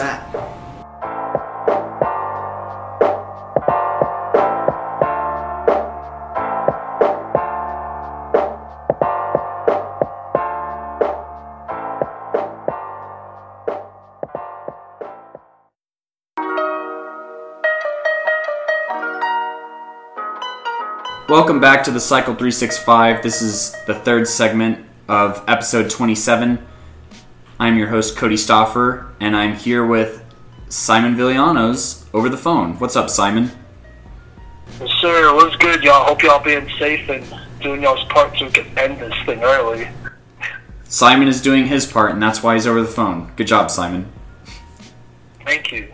So, for this segment, we're doing something a little special where we here at the Cycle are going to talk through our intramural seasons and just kind of reflect on some of the funnier moments or more memorable moments as part of the just like April Fool's kind of thing where you guys get to know us and maybe get to chuckle a little bit. Then we got a surprise for you in the fourth segment. Right, Simon? Yep. All right, so first year, Simon, what was what was our team name for for basketball? Oh man, we were we were memeing. We we went with the Flint, Michigan Tropics, right? Yep, and that's a shout out to Jackie Moon and Will Ferrell. If you've seen Semi Pro, then you know. Yep. Yep. But we had a pretty good. I think we had a pretty talented squad. Honestly, I just don't think that that we had a lot of things going against us that year. Yeah. Yeah. No, I mean, I I definitely agree. I mean, honestly, for me, like, if I'm just being honest, like, I, I was still kind of trying to get to know you, and then our boy Zach, who was on the squad, because y'all were the ones who like recruited me. I mean, I don't know exactly what you said. I think Zach just asked if I play basketball, and I was like, yeah, I hoop a little bit. And then, and then, yeah, it, it came to be. But like, my thing was like, I I didn't know anybody really. I barely knew y'all. So like, I didn't know how y'all played. I didn't know if y'all were good or like what was about to go down. To be honest, I was just I don't, I don't know. I was just trying to make friends. Yeah. Freshman year. and we definitely made some memories. It was it Oh, was yeah. bad because I I- like I knew you pretty well, and I was hyping up. I know I was hyping up Garrett to like everybody on the team, or I was hyping this kid up. It's all right. We'll we'll worry about that later. I was hyping this one kid up on our team because I mean you've seen him at different times. He's actually really good at basketball, and so he was kind of supposed to be a big force on the team, but he was playing like doo doo for. I mean, like basically the whole year.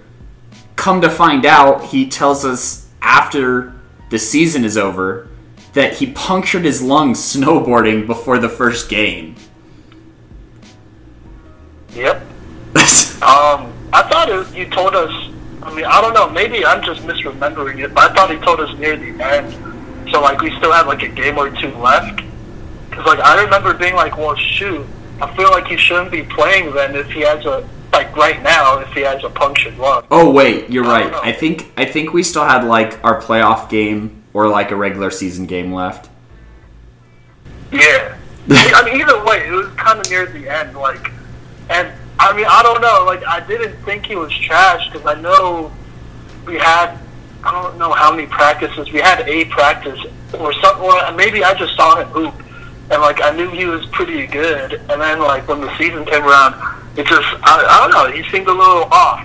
You know. I was I was like stressing because I was like, bro, I hyped you up to everybody. Why aren't you making any shots? I mean, I don't know. We had some really good players. You know what I mean? Like, oh, see, that now I don't, I don't want to name drop because I don't know what I could say or not. I, mean, I guess we could always edit it out. Okay. Yeah, I mean, like like you said earlier, we definitely had a lot of talented players. I mean, I mean, I'm gonna shout out my boy Big Nate. You know, aka uh, White Lonzo Ball. You know what I mean? Like, this dude. So this dude, he was he was pretty fire from the perimeter. Like, you know, he didn't really take a bunch of layups or mid-range shots, but you know, he he was our three-point guy, and he was a sniper for real. And I don't know if he did this on purpose. I still don't know if like like if this was just him messing around, but he had this like Lonzo Ball esque shot, but it was money each time. Like he was shooting people's faces, and like he was honestly good for at least a solid ten to fifteen points points each day at least. You know, on his best days, he I mean he's a flamethrower on the offensively. So yeah, that he was a really good three point shooter. And then I was just gonna say I could message all of them and ask them if it's okay to use their names too. So, and they'll probably all say yes because they'll be like, "Oh, we're gonna be name dropped on a podcast." So, so yeah, yeah, yeah. Nate was pretty heat from three point land, and then we obviously had Kevin, who I mean, like you said, he's a slasher, and he was good for double digit points every game too. Like offense wasn't the biggest problem that we had. Like we could consistently score like 30 to 40, I feel like. Yeah. Yeah, no, I mean, I thought we were, individually at least, I thought we had some pretty good offensive ball players. You know, like, I mean, Kevin, he, he you know, he was, he was all right from perimeter, but his game was like slashing, like getting into the paint, like getting rebounds, starting fast breaks. And we all kind of just bought into that too and like adapted to his offense. You know what I mean? And so like, and it worked out. You know, like I'd set up my off-ball screens. Nate would be on the perimeter. I mean, you or whoever else would be running. Um, you know, and then uh, Kevin flashing. And so it just it just worked out. To be honest, most of the time. Most Yeah. of the time. Yeah, until until the incident happened. Oof. Yeah. Do you want to? So I mean, we're all there, but you were you were the one that was there the longest. Yeah, I was in for the so we were supposed to play a playoff game, weren't we? But the other Yeah. team didn't show up. Yeah, so we were supposed to play a playoff game, and the other team didn't show up, but we were all still ready to ball. So we just played a pickup game against some other team that was in the league, I think. Maybe it was just some guys at the gym, but No, it was the team we were supposed to play. They just showed up late. okay. So we ended up playing them, and we played a good game against them. Mind you, it was there wasn't like refs or a scoreboard, but we were running up and down the court and competing and scoring with them. And then I don't. Do you recall the exact play or like how it happened? It was a rebound, wasn't it? Yeah, I remember because I was there. Um, hold up. Yeah, I, I'm pretty sure I was there. I mean, I was on the court with Kevin at the time, so I want to say we were running it on offense, right? And I, think it was like a fast break type of thing. It was me, Kev, and Kevin at the very least. And I remember, like, I passed off the ball to Kevin, and I want to say he either went up for a layup or he missed the shot at first and then went up for the rebound. And then someone's uh, foot was right below his, so when he came down, he like came down on the dude's foot and not on like solid ground. And his ankle was like all messed up. And it was a kind of a tangled mess because by the time he came, like I mean, I was there, and then obviously the guy who was standing there was there on the other team, and then there was one other person. I don't really remember who it was, but it was kind of like a tangled mess. And then Kevin was on the floor still after all that. So yeah. So Kevin, yeah. So our boy got Zazad, essentially, Pretty much.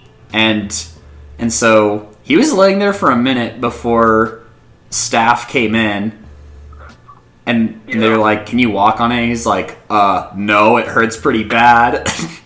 and so then this is this isn't funny, but it kind of is. So they bring out a wheelchair, and I'm gonna drive and.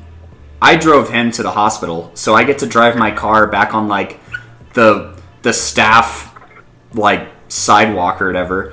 And I park my car outside one of the gyms, and they wheel him to the doors, only to find out that the wheelchair is wider than the doors. So then, so then he has to get up and he has to hop on one foot all the way around to the passenger side of my car, which is of course on the other side. Yeah. So he's like, "Do I hop on the stairs or down the ramp?" And I was like, "Kevin, it, I don't think it matters. It's not great either way." and then, and then we, he was, he had a, he actually had like a test the next day, and so Yeah. when we were when we were at the hospital waiting for like his X-ray or whatever the heck to come up, I was helping him study for his psych test because he was worried about failing it. And then he was like playing Pokemon Go in the ER with just like his leg propped up. And the worst part was like the nurse or whatever took off his sock and was like, "Do you cut your nails?" Oh, that's awkward. yeah. oh man. It was it was foul, but it was pretty hilarious uh, because he ended up being okay. So Yeah, he was fun. I mean, like, it, it took him a while, I think, actually, for him to like kind of come back from that. Because I know he wanted to do intramurals the next year, but he was. I mean, I don't know. I guess it just didn't work out. Like he wasn't really feeling it. I mean, I, I, I don't know. I'm not about to expose him right now, you know. But when football intramural playoffs came for co-ed, uh, I, I I heard some things that happened because his ankle wasn't 100. percent So that's I'm just gonna leave it there because Kevin ain't here to defend himself. you know, I can't bring it up. I wouldn't want to bring it up. He knows what I'm talking about, though. yeah, and and if Noah listens, he'll know too. Yeah. Oh yeah, I'll email this to Noah or whatever. Stay, stay tuned. Yeah, yeah, yeah. But that did it for year one, and here comes in, here comes back, I should say, Jesse Booten. Hello. Hey, Jesse, What's up, Simon? I'm hanging in there, bud. That's good. But so we just talked about the first season. Second season of intramural basketball was A disaster.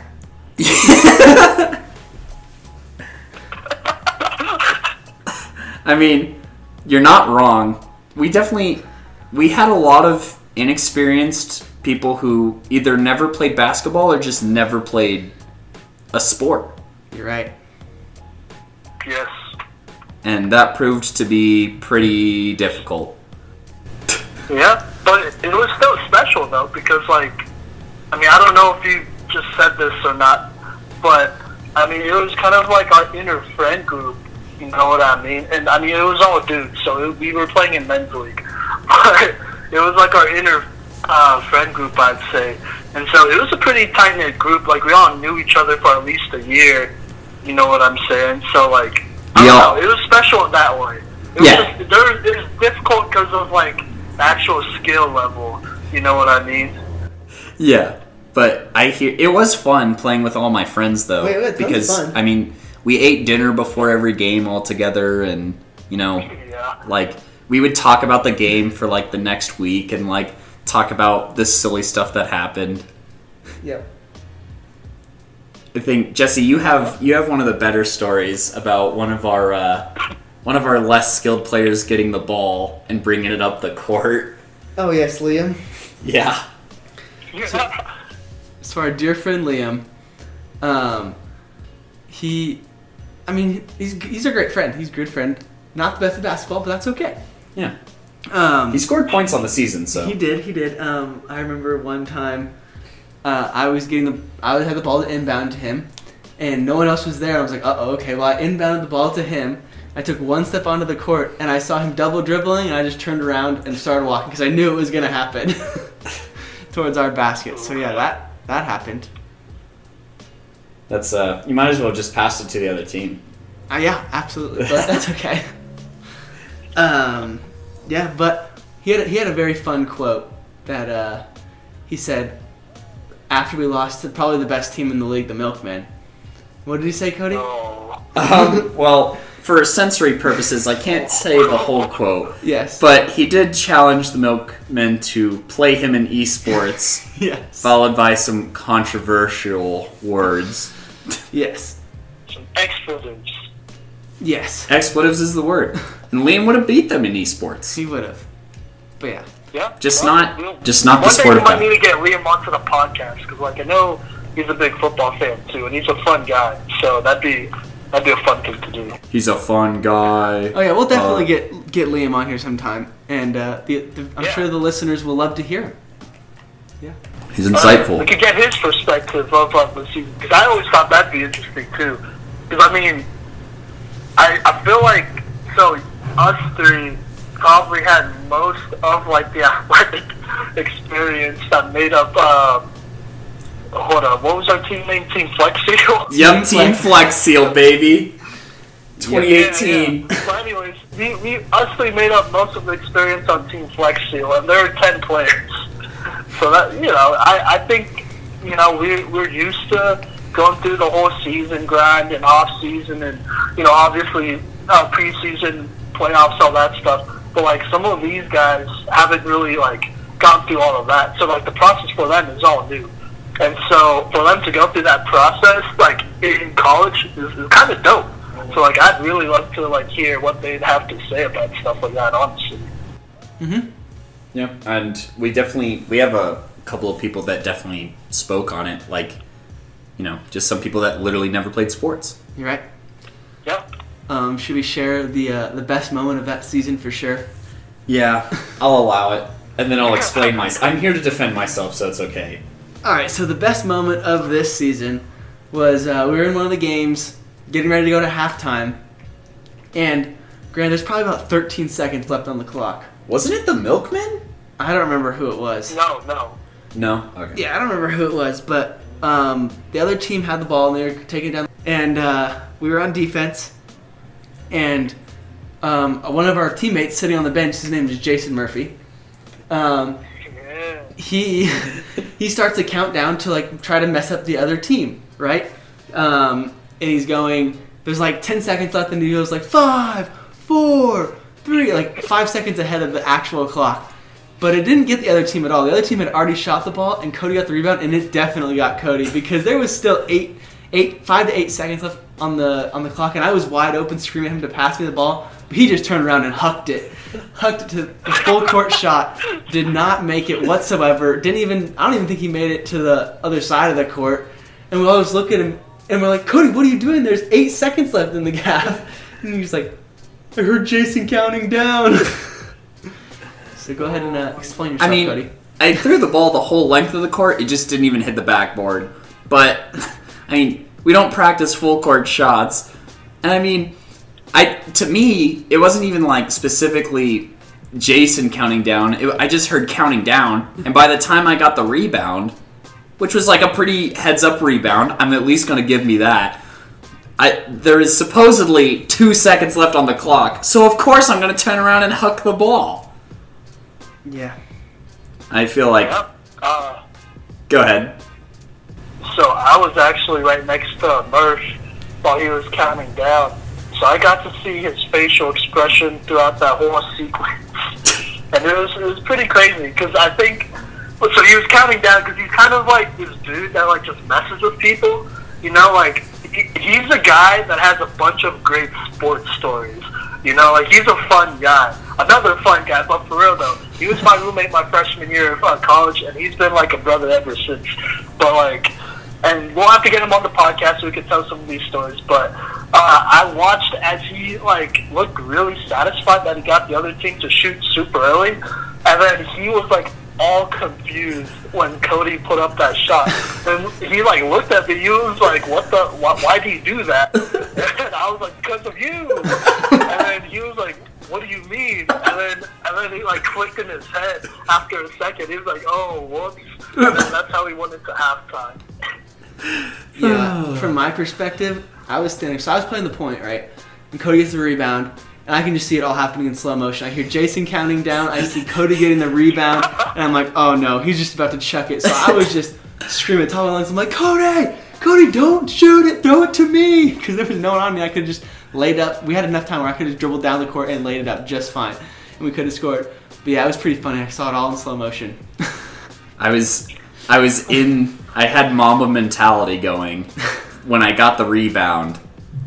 Just not court or clock awareness. yep. Yeah. Yeah, it happens. I mean, that's. I mean, this, this is a joke. Like it's all love, obviously, but like that's that's when I kind of realized, like, oh, well, this is. Like, we're probably not going to win the game this season. So might as well just have fun with it, you know. And that was it was a fun part, but like at the same time, that was also the moment I realized, like, dang, this we're, we're near the end of the season, and this is what we got. Fault. It was just miscommunication, which was like, uh, you know, it happens. You know, it happens. Yeah. yeah, we we did not win a game that year, but we uh we had fun. We did have fun. We create we made memories. Mm-hmm. And then Very true. I also thought, I mean, I don't know, my credits and all that was kind of like, I mean, I knew I was going to graduate early, so I also kind of thought that like this might have been my last intramural basketball season too, because I was going to go student teach, and I was planning on student teaching back home and not up at college. So at the time, like, I feel like I was kind of just real like emotional and down sometimes because I was like, dang this sucks. We haven't won a regular season intramural game. Well, I haven't won a regular season intramural basketball game at all while in college. And, I mean, this is the last season. And then obviously that was a lie because we had one more together as a group. we did have one more and we got that regular season win we did. as our last basketball game. And it was the last like intramural game of the semester, basically. Mm-hmm. Yeah, that makes us the intramural champs. Yep. Which Yeah. me what champs. well, Simon, if we're the champions, you have to hold up your end of the end of the bargain. I don't know what you were talking about. I here. I, how about we tell them the story? How about we tell them the story? Go for it, and I'll say my my part. Well, this dates back to last season where some of our teammates, they all lived in the same building, so they took a picture of just them shirtless in like a really tiny shower and they said team flex seal shower. And so then it became a meme after that where he'd always be like, "All right, team shower after the game." And Simon would be like, "No, bro, I ain't pause." What? Yeah. Pause. Straight up. But Simon, would you like to tell the audience of your deal for this season?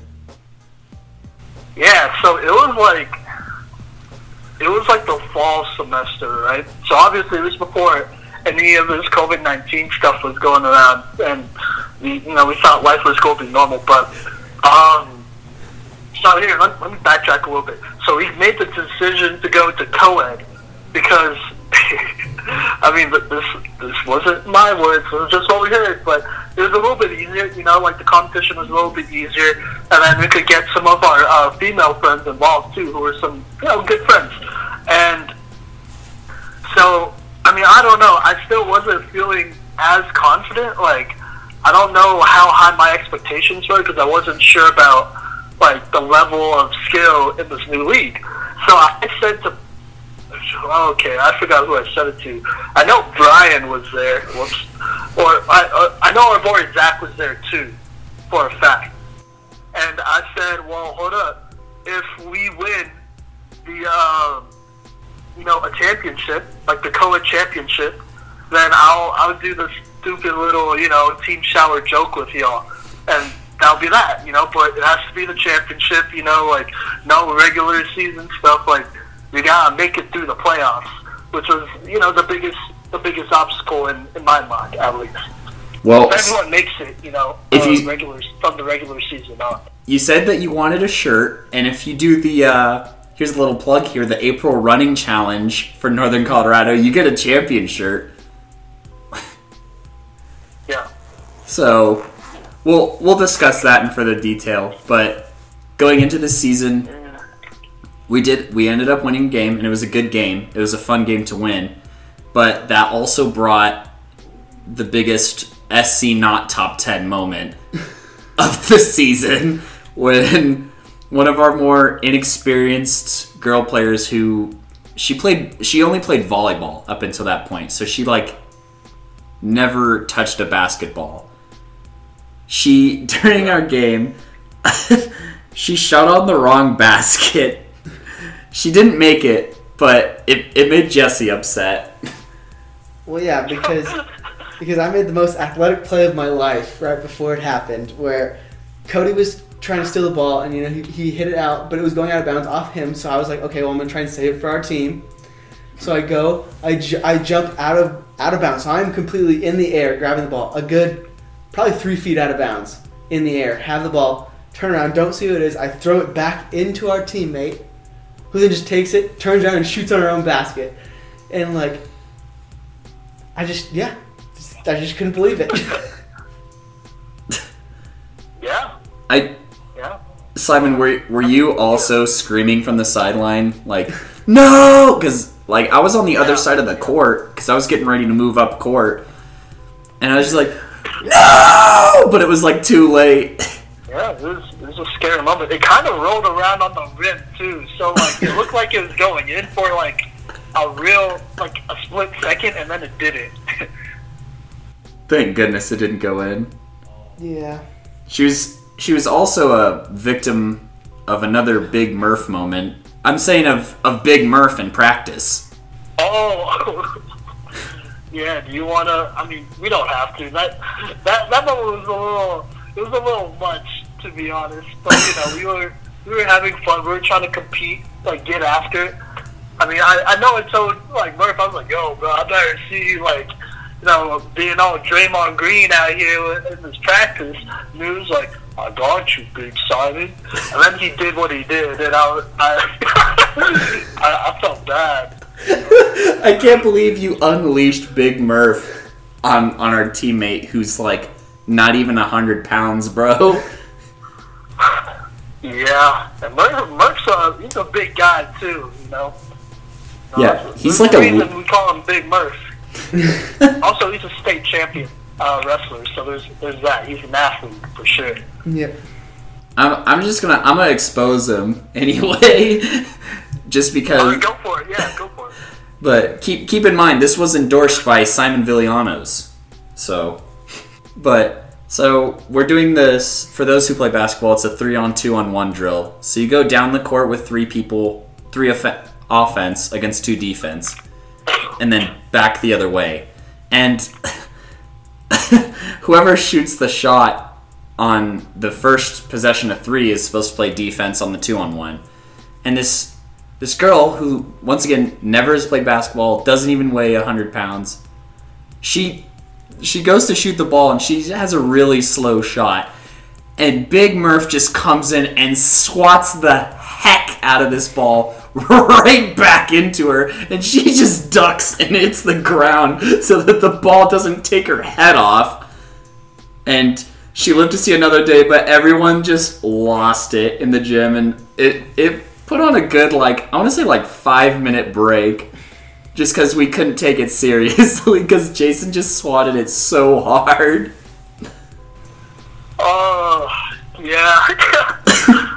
yeah, I mean, he he's kind of like that one guy, just just to set the, you know, uh, set the background. He, he's that one uh, hooper that, like, jumps at everything really hard, you know? And so this was like the one, okay, it wasn't the one time, because it hap- it's happened in games. Like, he's had some good blocks and defensive plays. But, like, this was the one time in practice at least where him jumping like really like hard at at at a shot actually paid off, and it was it was pretty bad. Like he, oh my gosh, it was like a mid range shot from the elbow. And this dude was like in the paint or something crazy like that when he shot and he, or when he uh, jumped. And yeah, it was it was kind of insane. He blocked it so hard. yeah. Oh my gosh, yeah. But it was a good Yeah, time. But you know, it's, we we had to make everyone suffer anyway, so it it turned out fine. You know. Just just say it, Jesse. I was just gonna say, do you have any more fun moments, or, or is that basically it? We got the dub. We did get the dub. That was the most fun I had. Was just winning that game down the stretch Yeah. and coming out with a win. I was pretty happy about that. So from now Yeah. on, if we graduate, me, Cody, and Simon will always be winners from this day forward. That's true. That's true. Catch the cycle It's three sad, though, six five. 'cause- Oh, sorry. Go on. I was just gonna say, catch the cycle three six five, repping that winning attitude, baby. Mm hmm. Facts. I mean, it's so sad though. Like, I mean, honestly, yeah. So, honestly, we had a pretty good squad. You know, from the guys, all the through all the guys, and then through all the girls. Like, we had a number of hoopers. Like, obviously, you and me, Cody. Like, we've played together for three years, so there's that. You know, Jesse and I. This was our second year together, uh, for sure. And then uh, me, I mean, me and Murph, like, he was on the team as well, and, you know, he's always kind of been, like, a little bit of that glue guy, too, and, you know, we all know him, and he's a great guy to know, so it just worked out, and then our girls were really talented. Like, we had some, like, like, great hoopers who could not only bang down low at the post, but, like, step it back and shoot threes as well, you know, and, espe- and in this league where, like, each I guess basket made by a girl is one extra point. So like if you make a two as a guy, that would be a three for a girl. If you make a three as a guy, that'd be a four for a girl. Like that was super valuable.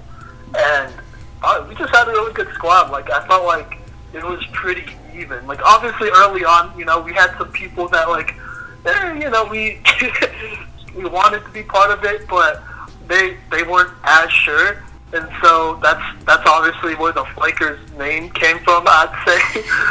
but I mean, it was all love. They still showed up to the games for the most part and supported us.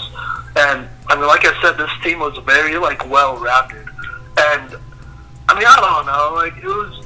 I, I get this whole thing's going on, obviously, and it sucks.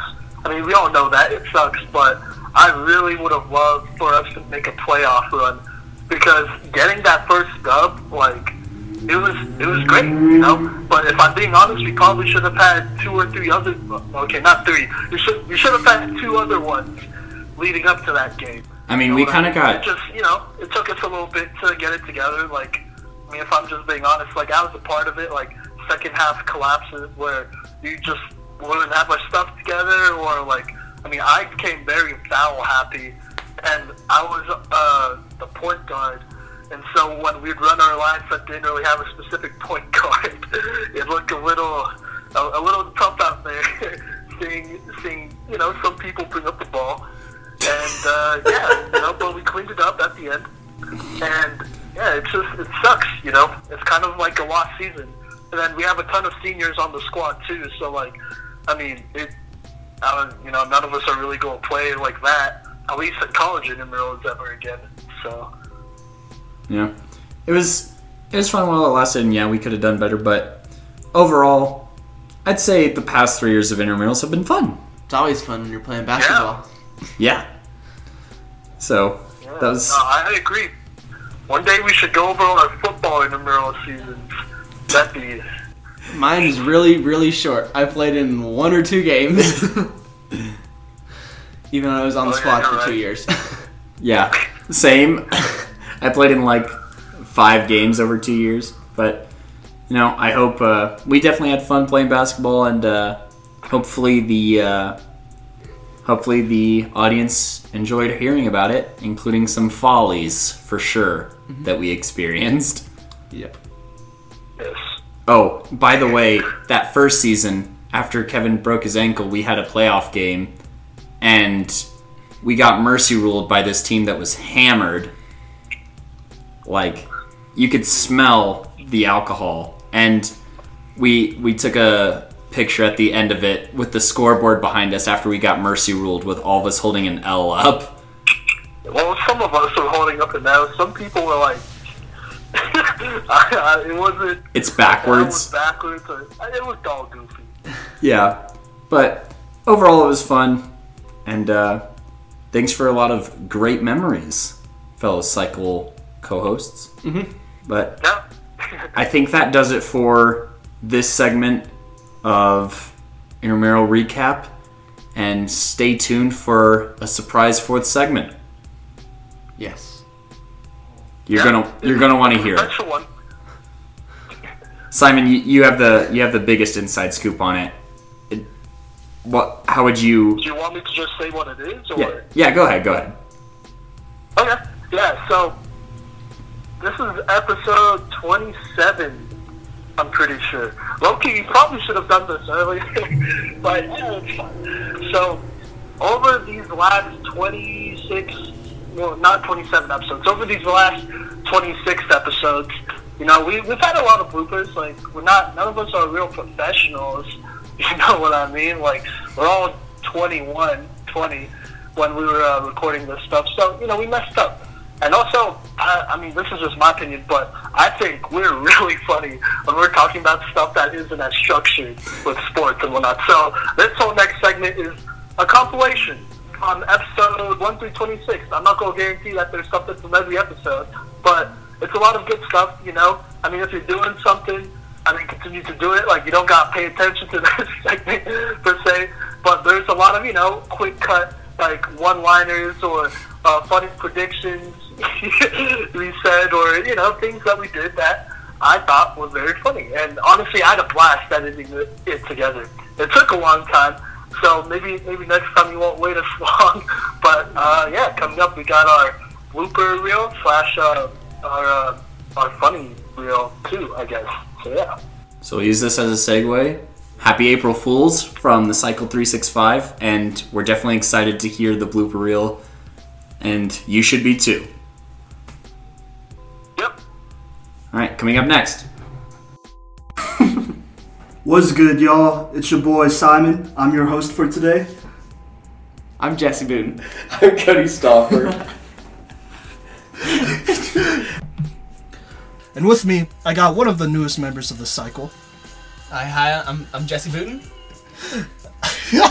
I'm sorry. Here, here, we'll pause. I was a cornerback, and Nice. Cody was a receiver. And uh, we played Arapahoe in the second round of the playoffs. And uh, yeah, I locked him down. Oh, word. So you- you're saying he didn't get any passes? He got zero passes. Wow. I don't even think the quarterback targeted him. All right. See, Cody's going to get mad, and like we are, we've talked about this before, and he's talked about how like you know he blames it on the scheme, and that's that's understandable. So we'll we'll let it slide for I will now. say they didn't have the best scheme. I mean, Okay. there were ways to beat our team and, and me at corner, but they just didn't. They just didn't do it. Well, all right. Hey, that's fair. Can we go first? Here, yeah, you go first. Okay, go so I have. You're probably gonna freak out about this, but I have the Browns and the Packers playing the Super Bowl. the pack. Okay, Browns and the Packers, I'm. and then the Packers winning it all, baby. Oh, wow. Okay. Here, we're running out of time, so I'm not going to comment on that. We're just going to let time, you know. We'll talk about this later. Yeah, we'll yeah. talk about this later. Yeah, we'll talk about this at another. We'll talk about it at the end of the season. Yeah. Or, you know, probably sometime during the season, because we'll be coming out with these weekly, hopefully, or at least every two weeks. But, alright, that's interesting. I see the Browns making it, but not. No. so I'm going to say. I'm going to be a homer right here. I'm going to say the Pittsburgh Steelers are going to make it, but they're going to be like fighting their way to make it into this playoffs. And I think they'll play against the Dallas Cowboys. I think it'll be a probably the most watched Super Bowl of all time, low key, Yeah. because it'll be Cowboys and Steelers, right? And uh, yeah, I'm not gonna say the Cowboys are gonna win it. Psych! It's gonna be the Steelers. We're gonna keep grinding through. I think it's gonna be a tough uh, playoff push, but I think this is the core that you know they'll push through. They're talented. You got all the distractions out of the way, hopefully. So this this has to be it. If not, then you know it's all downhill from here for the Steelers. I could also see Ezekiel Elliott winning MVP this year. So. Same actually. I could. He, he might go off. Oh yeah. Yeah. All right. Peace. Hey, hey, I'm about to, I'm about to, I'm about to, I'm about to, hey. I'm about to, baby, I'm about to, baby, All right, that, that was a good outro song. Buffalo has won their last two games, both in MetLife Stadium. It's kind of funny. They're running New York City. That's true. They do run New York City. They run New York State right now. they, they, beat, they beat the Jets in Week One and MetLife, Yep. and then they beat the Giants in MetLife. they Yep. Yep. didn't have to go anywhere. Take that, New Yorkers. Oh, yeah, absolutely. that does it for this segment. Coming up next is Simon and Jesse talking Actually, some. it's actually not. So don't listen to Cody. Don't. It's not Because because, we're gonna gonna- edit this. We're gonna edit this. So this would thank you technically be the- for this would technically be the end. thank you for tuning in to the Cycle 365 with Cody Stoffer. Jess Booten. And Simon Villanos. Yep, he's still here. Yes, so he is. So um, yeah, tune in next week for our uh, episode six, five, episode five. five, episode five. Before, um, if you want to check out something funny, watch uh, Mississippi, Mississippi State's quarterback Garrett Shrader get helicoptered nine feet in the air. Yes, it was nine feet. They did. Uh, they measured it. Also, check out our website that is up and running and has all the podcasts we have so far. Uh, we'll have a link to that in the description. Yeah, Simon, just just tell them tell them what the what the URL is, just so they know. Do you not know it? They lost 35 to 14 to Wisconsin. Jesse, what do you think about that? A lot of people did pick Wis- or sorry, a lot of people picked Michigan to be a dark horse team to make it into the playoffs, including Cody Stoffer. So, what do you think?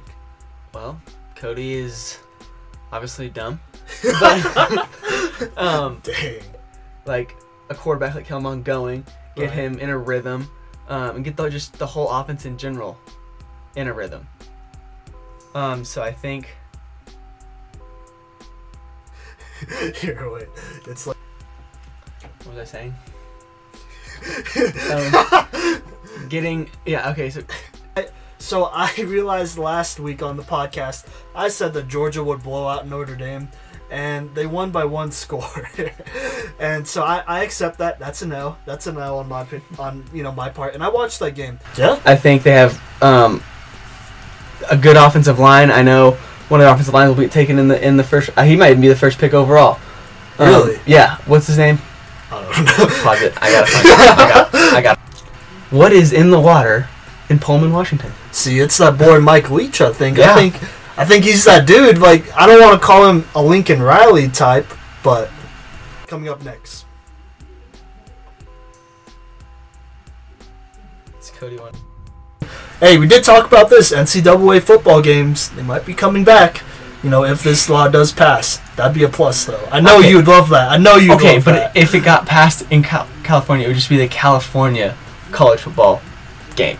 yeah, UCLA versus USC every week, baby. Plus Stanford, I guess, or you know Fresno State. Whatever. You I play- still think you it want to would. play Fresno State. I mean, no, bro. Welcome back to the Cycle 365. Um, we're gonna welcome in Cody now. Hey, how's it going? Good. How are you? Doing good. Yeah. All right. So we're gonna talk about our next segment, um, NFL. But first, okay. we have a new segment. Not a segment. A new bit. Okay. I need a drum roll, please. It's the question of the week. I need a drum roll. Hope the mic picks that up. Do mascots have mythical powers? What do you mean, like super sti? No. Like do they have mythical powers? That's the question. Do mascots have mythical powers? Okay, wait. What do you mean? what do you mean? I'm- I'm- powers? my jaw- Speechless. My jaw is hanging open Well, at like this if, question. if you're a raider, like then like you have the ability. I don't know. no, no, no, Jesse, Wait. provide us with Okay, I'm talking about an like example. Okay, so like it's just do myth. Let's hear. There was this. Hold on, pause it. I gotta find the thing for you guys. So, here's the reason that mascots don't have powers. You remember, or actually, I help me remember the story, and then I can answer the question. What's the story? Didn't the Ram for CSU die a few years ago before the showdown? yeah, Yeah, and then the Rams have not won the showdown since the Ram died. Okay, mythical but powers. So clearly they do have mythical powers. Yeah. Because Ralphie's not dead, and and you know See- the Buffs are. Okay, Go on, okay, go on. okay. Here's the thing. Let's think about this. Think about it. Last year, Bevo the Longhorn attacked the Bulldog Oh yeah, that's in true. the Sugar Bowl, and Texas won. So what you're saying is that you want our mascots to fight each other for dunking? Is that- no, the question is like, We do not condone animal abuse on the cycle. That's what you said, Jesse. That go on, You go no, on. it's just it's just a question. Like, it's, it's gonna be a poll on on social media. We'll see what the fans think, Okay. but I vote yay.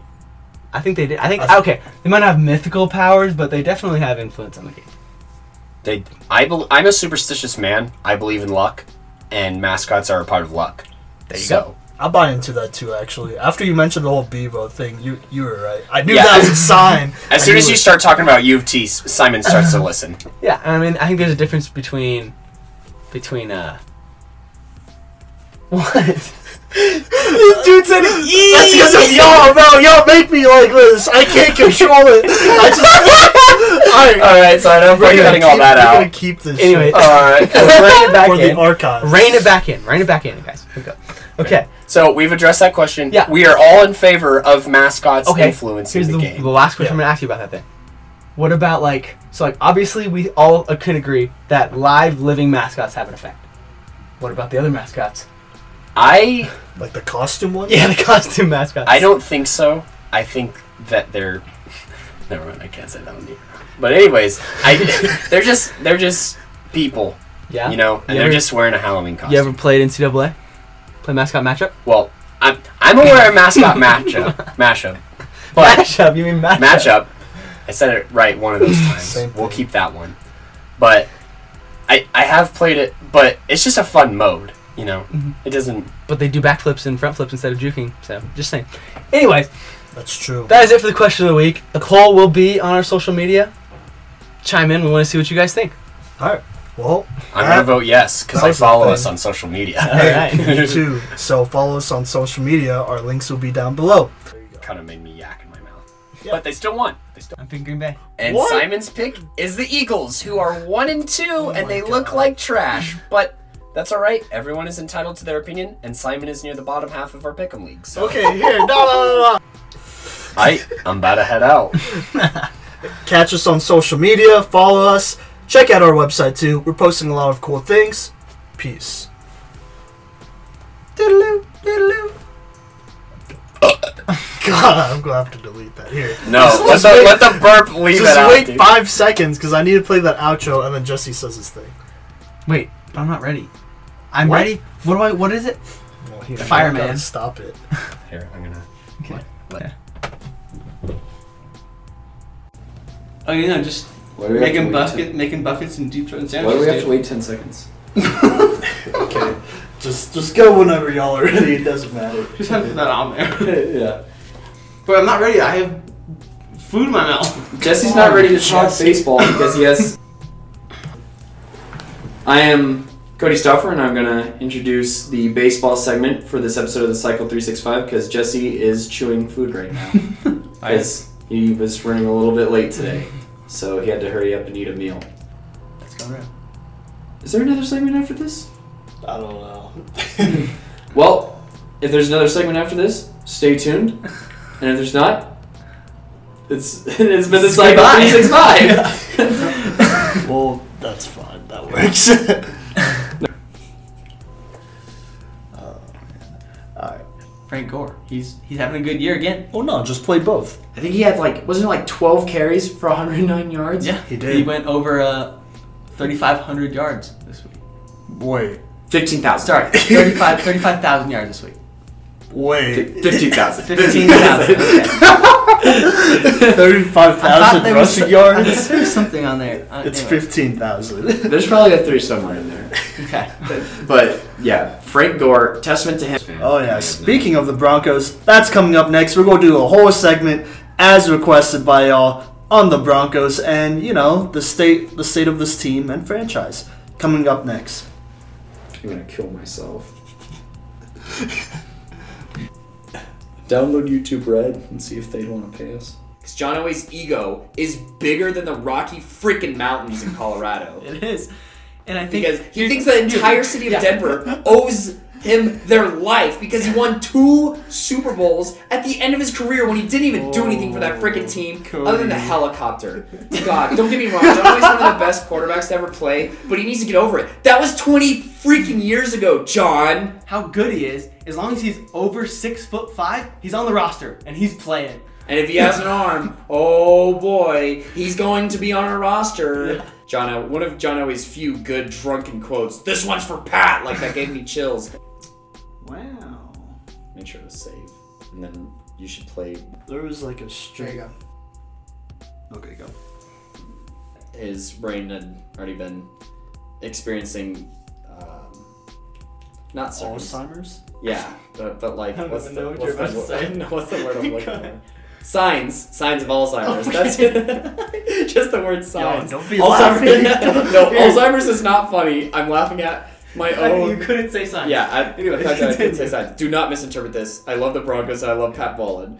Don't question it. I have a football signed by him, and So we'll see how. I don't know if I should be relieved that someone's going to own the team, or if I should freak the frick Okay, out yeah, because it- John Elway's going to own the team. It's He's okay. gonna be like, it's okay. "Hey, I own the Broncos. Hold. Get this. Playing patty cake with Leonard Fournette all the way down the field, even though he could have made the play in the backfield. You're But. And you know, Leonard, it's Fournette. Leonard Fournette is not a player to play patty cake with. The hustle, the lack The of hustle was from any of the players that I didn't just name. I guess I'd put him in comeback year of the. Comeback player of the year. So you trade Drew Lock probably for like a eighth, seventh round pick. I I was was about, about I was about to say the bad. eighth round Wow. pick. You know, you, you just get rid of him. All right, y'all. Welcome back to the Cycle 365. This is episode six. First, before we get on to our last segment right here, God, bro, I had. And you know, he's a way bet. I think he's a better passer. I think he has a better sense of the game. Oh, don't give me that look. See, here we go already. Hey, that I, I can't counter, so I gotta say everything right here. And you know, he's just. I think he's a better player. Oh, and he's younger too. So there you go. No injury history. Jesse, You gotta go, Jesse. I'm gonna take Luka. Yeah! why you gotta do me like Luka that? Ruby? Magic. Let's go. I'm just shooting in. October 1st, 2019, Simon calls Luka Doncic the GOAT. Well, he is. But anyways, that's it for episode six of the cycle. Like I said, catch us on social media. Check out our website. That's it for now. Peace. Later. Bye. Bye.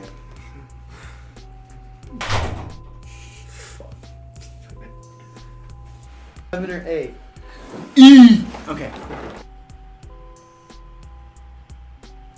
What's good, y'all? Welcome back to the podcast. This is episode 7 of the Cycle 365. Currently, today it is October 8th that we're recording, and we're going to talk about a bunch of sports. Yeah, we are. So, bro. so our intramural team is actually trash. We are 0 3, and we have a game this weekend. This week, actually. Yeah. You excited to play it, Cody? Yeah, I'm excited to play. okay, start over. Why? Why? It's funny, right? Yeah, it was funny. So we're here to talk about sports, mostly football and baseball. Uh, oh wait, shoot. Yeah, they, They they, did. played like Browns, like a stain on pants. they really did. Yeah. What did you say earlier today, Cody? They, their offense struggled like our intramural team. Yeah, their offense looked a lot like our intramural Ooh, team. not good. Very true. Their Yeah, defense anyways. looked like- like our intramural defense as well, Oh. which I run. But anyways, so Wow, a self roast. That's that's different. Hard to come by. gotta take Anyways. accountability. Kansas State. I was gonna say sour cream and onion.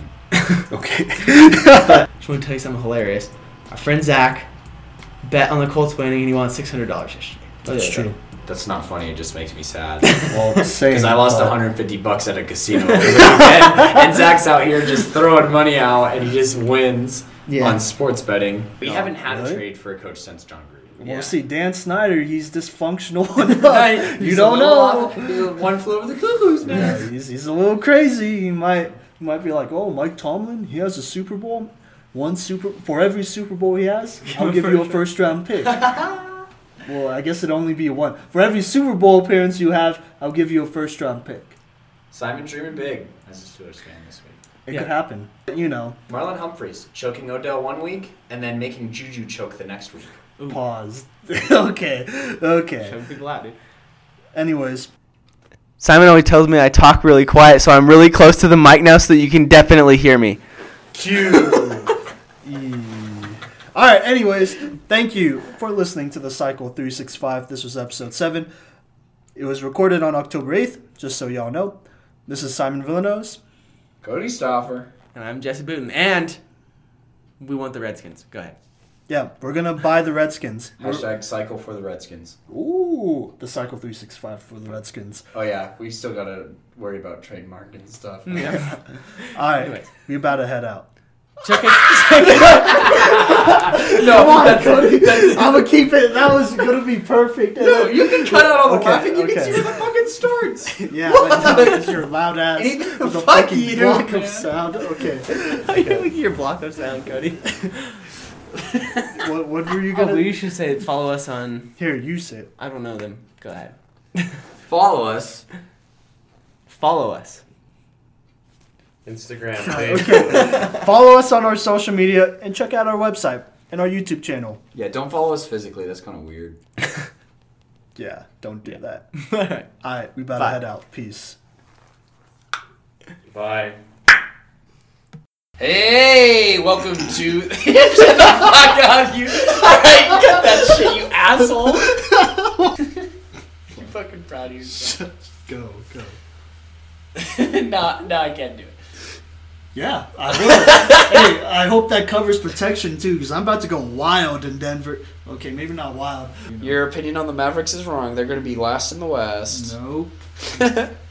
Just kidding, that's the Suns. Shout out to our boy Zachary Klein. That does it for this segment. We'll catch you on the next segment. They play football. Yeah, they're acting like Philly fans. no, no, what I'm talking Yeah, about. Philly no, I fans know be what you're doing the about. most. You'd be acting like Philly fans. Act professional and play most. football for once. You're not gonna have another Super Bowl for another hundred. Shout out to E EDP445. Check out his YouTube channel. He has great Eagles content. God, Eagles fans. Hey, can we end with like a group high five over the mic? Let's try. It. Let's. Literally, we could all just high five and it was. No, no. Let's just. Yeah. Why'd we all miss? yes, we did That's the miss. perfect We outro. did miss the three-way high five. Pause. I shot changed my mind. How? So, we're testing. Did Yeah, Alex we're testing, we're testing. I just saw. He played with the 49ers defense. I just saw was Jason good. Garrett on the TV, and um, he was very wet because it's raining. Dang it, we should have recorded Josh, that. it's recording. No, we are Cody. recording. It's Oh. recording, Yeah. okay? Cody, it's because get your mind out the Uh-oh. oars because it's raining.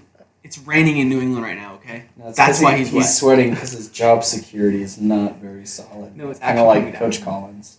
He got Well, fired. that's not solid. It's a liquid at this point because it's not there liquidated. at It's a liquid ca- account. All right, okay, I'm gonna have to. All right, we're gonna start this. about like a football player, and they asked me to do Tom Brady, and I said no, I'm going to do a Danny and Tomlinson. I'm like, you can't. I'm Why? like, why not? and they're like, Wait, why'd they say why though? well, we were up in the middle of the mountains, so people didn't really care that much. But they said because Tom Brady, like it was like you had to dress up as them and walk in and like give us a pro as they oh, were. Oh. Yeah, exactly.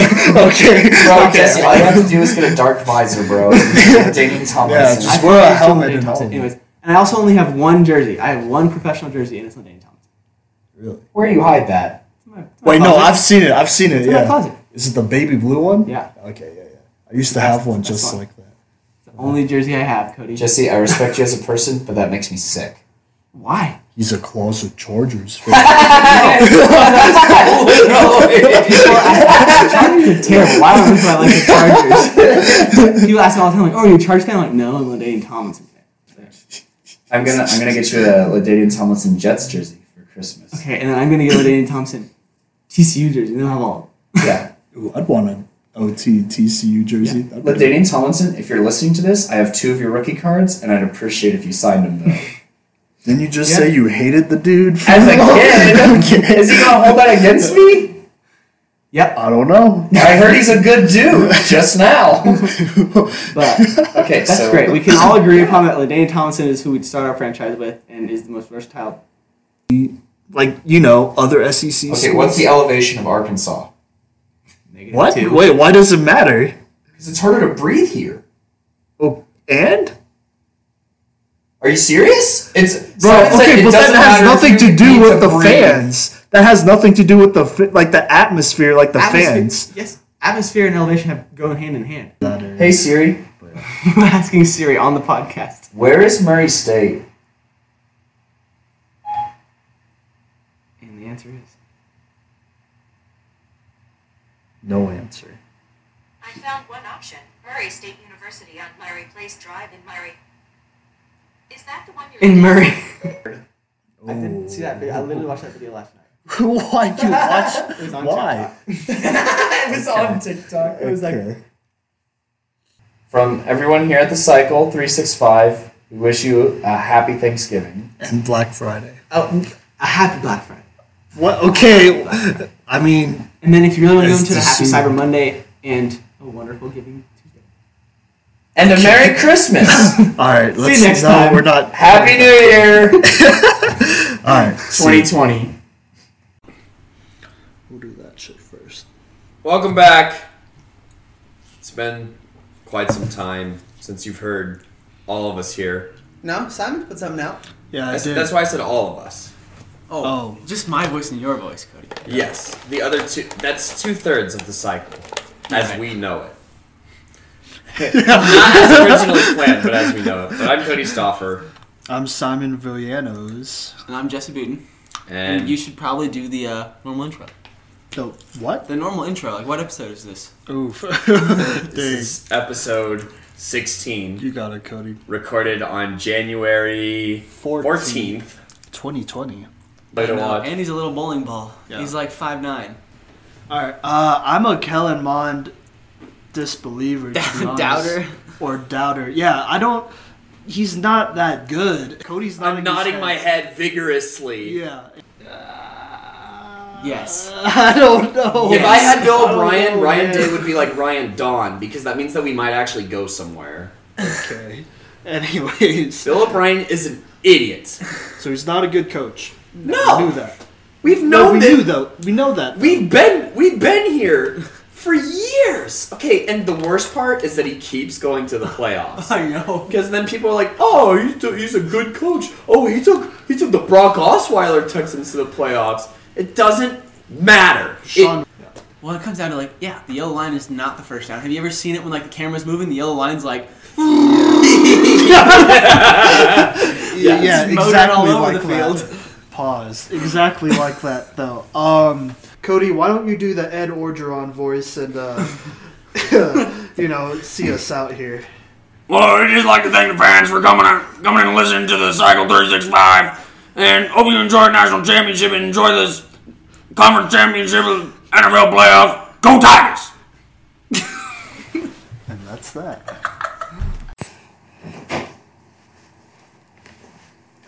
Go ahead and talk. Hello, people of the world. Cody's been like that all morning. Welcome to the 20th episode. Happy Rounding into shape. Rounding into shape. Jesse, you want to toss me my jacket? No! Sheesh! Throughout the season, I've mentally been forming a list of players who I think are soft and who are probably never going to win anything significant unless they're on a super team, uh, like Kevin Durant esque, right? And Preach. Preach. and here's here's my list. I'll, I mean, there, it's not in any order because I think they're all trash anyways. But Joel Embiid, he's on that list. Ben Simmons, he's on that list. Uh, Cat, he's on that list. And here's what they all have in common. I think they're all soft. The fact that Jimmy Butler, like, okay, first off, bullying isn't cool. I'm a teacher. I know how this works and all that. It's not cool. But the fact that stories came out that Jimmy Butler was bullying Cat was like, okay, well, see, they called it bullying, but it's the truth. Like, he doesn't work hard. He barely gets better. He's not any stronger than he is when he was a rookie. And he, like, he's just, like, he's stat pads. And that's it. And he really doesn't play with that much intensity unless, like, things are going really well for him. And I don't know if it's just, like, a mental thing where he can't, like, I, don't know. He just can't do it consistently, or he feels like he needs to be hot, or he just shuts down. But I don't like that. And it's not D'Angelo Russell. I know he's a good player, but I don't think Cat is that great of a player, and I don't think that you know D'Angelo Russell is going to make them that much better than Andrew Wiggins. If I'm being honest, I think the problem is Cat. I think he's just not that great of a player, and I don't see them making it to the second round of the playoffs at all. Ever. Like it doesn't I don't see them doing it ever and I'll say that right now. I just I think I think he's soft. Like every time I think about Cat, I think of that little meme of DeMarcus Cousins before he tore everything. Basically like, you know, brick walling him because Cat couldn't get through him because he's still weak and doesn't really go out and lift like he should. So the San Diego Chargers.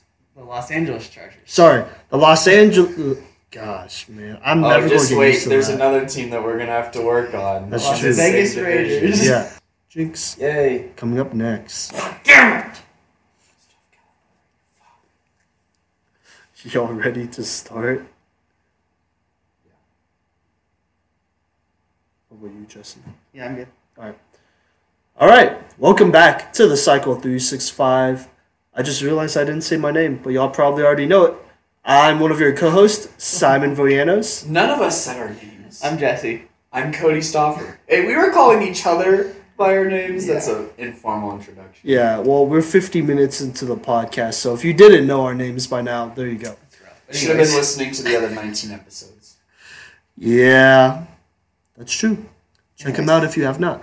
I'm, I'm trying to get a radical opinion out of y'all. I've seen it forever. I've at this point. How old am I? 21. He just punched the computer. I didn't mean to I punch the saw that. computer. Why you But punched whatever. the computer? Well, it's out of frustration. Because at this point, I've almost. I think this next season. Or hold up. How old am I? I'm 21. You're 21. So this next, either this next season or in two years, it'll mark officially like I've been watching Kyler Murray for almost 10 years straight. And That sounds Jesus. weird when you say it out loud. Yeah, like I've been watching this dude for almost a decade, from middle school to high school to college to to the pros. Um, or he could come to Pittsburgh. Everyone can Old cornerback, you. Yeah. Pittsburgh. What if- He what could if- team up with Joe Haden. What if every single player in the NFL went to Pittsburgh? I know. Basically, what it I sounds like know. every time we Yeah, they, they might go 8 and 8 again. I gotta say it, cause y'all y'all never want anybody. So, I yeah, I'd take Patrick Peterson still. Uh, I'm Cardinals gonna, them, I'm gonna put them third as well. Okay, And then the uh, Rams at the bottom. of the division. Yeah. Oh wait, that's yeah, what it never mind. That's right. no, no, I, I don't know why I was tripping. All right, so Seahawks first. Seahawks win it. Yeah, pretty much. Stephen A. Smith was uh, very mad, got a technical. He's probably going to suit up next year, he says. He will suit up next year, he says, and uh, drop 50. That's Have you ever his seen words. that 2K tape Not mine. Which one? of the m- creative player, my player, of Stephen A. Smith? Mhm. Oh, yeah, I have. We Yeah? should- If, if we have the link to that, if we f- can find the link to that, we should definitely put that in the description. Yeah, we, But we could find it. If you don't, if you don't find it, just edit this out. But anyways, but yeah, Stephen A. Smith, he's going to be the first player coach ever in All Star game history to play uh, next year. Or you know, actually, don't know. Kevin Hart was the first player coach. Wait, was he? Yeah, When did he coach? he was. He was. It was the year after he said he was never going to play again. He was coaching, and then he took off his like suit and he started playing. It was, Oh. it was a whole thing. Okay, I forgot about that. He'll be the oldest player coach. there we go. All right, okay. Moving on though. But what we're really here for, what we're really here to talk about is how Aaron Gordon, for the second time in his career, has gotten robbed of winning a dunk contest. Because on his final dunk, where he jumped over Taco Fall, What, seven foot That's one or it. something like that? seven foot five, seven foot five, got a 47 out of 50. But he didn't clear a Taco Fall. Okay, he still jumped over easily over seven feet. Like, what do you, what are you trying to say? Like, he barely skimmed Taco, dude. He jumped over him. He jumped over Taco His Fall. whole leg hits the back of his head. Like his, th- you could see his thigh pause, rub up against Taco Fall's Why you gotta use the word rub? But anyway. Well, it did happen because he didn't clear him. It happened, you know. Derrick Jones like, would have. still below the thigh. Like, What do you mean it's below the thigh? I mean, it That wasn't like his freaking hits him. torso or stomach hit Taco. Oh, yeah, if that like happened, he still he landed would've the jump over. after Taco. Bruh, I- Like- I'm like literally the only person who feels this way. I feel that it really wasn't that impressive. Because yeah, okay, cool. He talked, he talked over, he jumped over Taco Fall, and like he's seven five. But like, first off, he didn't clear him. Second off, it's not like he was doing anything that complicated. He literally just grabbed the ball from him, raised it up above his head, like Aaron Gordon's head, and then dunked it, and that's it. No windmills, no 360s, none of that. It was just a straight jump. Seven and a half foot tall man that he jumped over. Derrick Jones could have easily done that. Well, if Derrick Jones is more creative, which creativity is a part of the dunk contest. He did a windmill dunk at the free throw line. He didn't even take off from the free throw line. Okay, so he was like five inches away from being at the free throw line. No, he was like a whole foot, like a whole NBA foot, which is a lot more. Bro, that is like basically the same thing as Aaron Gordon not clearing Taco Fall, though. Oh my! No, it's not. yes, it is. no, it's- How is it not? dude? Oh my gosh! It's just it's not creative. If Derrick It's Jones could jump from the free throw line, Derrick Jones could probably have cleared Taco Fall. Wait, what? What'd you say? If Repeat. Derrick Jones could jump from the free throw line, basically, you've seen him done it before, so there's that. But if he could do that, then he could jump over Taco Fall clean. Because I'm pretty sure Aaron Gordon can't jump from the free throw line. No, Aaron Gordon is a vertical jumper. I feel like. Bro, what do you There's mean? a difference It's between not- distance and verticality. Are Nah, you serious? dude. I will Okay, say, I, I will don't say, know, I will Chief. chime in here that if you can jump far, it means you can also jump high. Yeah, because if you could jump far, that bit. Here's how it works. I was in uh, sh- shoot, Physics? what was it? No, not physics. The other one, the one- Biomechanics? biomechanics. Yeah. So it's not gliding. Basically, you're just jumping up. It's a parabolic, uh, you know, thing like the U, right? And so, basically, how it works is that he's jumping high and he's just coming down, and that's what it is. Like when he jumps across the free throw line or jumps at the free throw line, and it looks like he's gliding. It's just showing how high he could jump, and then like, it's just basically him falling from then on. So that's that. So Aaron Gordon can't do that, and he couldn't clear Taco Fall, then that means Derrick Jones You, definitely okay, could have done that, that. didn't clear Taco Fall literally makes it sound like he didn't succeed at the dunk. Well, he made the dunk, but you could still make the dunk without clearing somebody. Okay, do you think that that dunk was worth a 47? Yes. Out of it? You what? What, bro? People are only liking it because it's Taco Fall and he's a meme. He's seven five. He barely has to jump anywhere, even though he's a basketball player. And like, I, I really do feel like it could literally have been like Boban Marjanovic and nobody would have cared. No, I feel like even if he dunked over Boban, it would have been a it would have been a 50. Yeah, barely dunked over Boban, but you know, you know that I'm just saying. No, Aaron, Aaron Gordon No. deserved to win the dunk contest. You will not change my mind on this. Jesse, did you see the dunks? Nope. Oh my gosh. Derrick Jones did a fan. I want to put this out there. Derrick Okay. Jones did a fantastic job. His dunks were all really solid. And honestly, if I'm being completely honest, if we're if we're gonna compare the two and say that it should have been fair, they both probably should have got 50s because the judges were handing out 50s like crazy, like Yeah. they do literally every year, and we should have got another round out of it. Yeah. Well, I don't know. lots of controversy around uh, And- the dunk contest And if year. you don't remember from a couple years ago, Aaron Gordon should have won that dunk contest against Zach LaVine. Well, I believe that one more than this one, though. Because this one was close to me. Like, I legitimate, like, at the end, I legitimately felt like it was close. Or, Okay, sorry, not close, it was far, sorry, the last one was close, but this one was the one that I felt like Derrick Jones definitely won. Well, and if you look at okay, look at the look at Derrick Jones's face after Aaron Gordon dunks. That doesn't mean Derrick Jones's face said, "I just lost." and then if you look at his face after Aaron Gordon gets a 47, Derrick Jones is shaking his head because he knows that Aaron Gordon should have got more than a 47. Do you have video proof of this? Yes, I do. You can watch, it right now. Okay, you know what? Let's let's see it.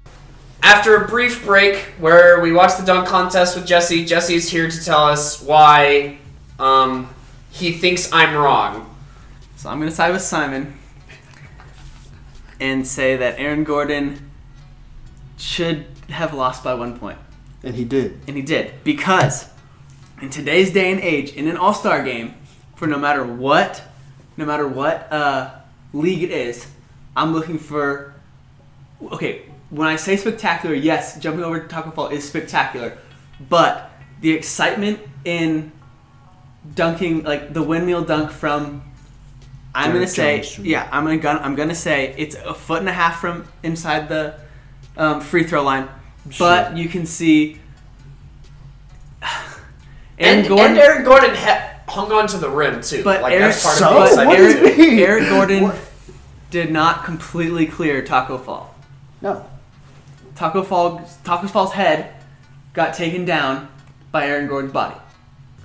Yes, but whatever. When Luka takes over It's the league, It's xenophobic for them to bench the two European players in the fourth quarter. Well, when Luka takes over the league in like a year or two, he's gonna have Jokic out there instead of Anthony Davis and LeBron. So just just you wait. You're assuming Jokic isn't going to be the captain of the team. All right, whatever. He'll keep Luka in, I assume, because that's how that works. Anyways, and that's what happened. Then Anthony Davis missed the first free throw. Yeah.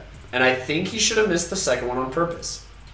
Yeah, I don't. I mean, you want to win it, you know. Yeah, yeah, they want to win, but like, I just feel like it's like kind of a boring way for the All Star game to end on a free throw. Well, if he missed it, then that means the other team would have literally just needed a two or three to win the game. Yeah, they would have got the ball with exactly one play left. No. Wait, what do you mean exactly one play left? Or it would have went into. No, there's no game. Oh, yeah, no clock. overtime. Yeah, yeah, yeah. So basically, yeah. So basically, No, Anthony no. Davis needed to make it if they're going to win because let's be honest, Team Giannis probably would have won if they would have taken the ball. Yeah. Yeah.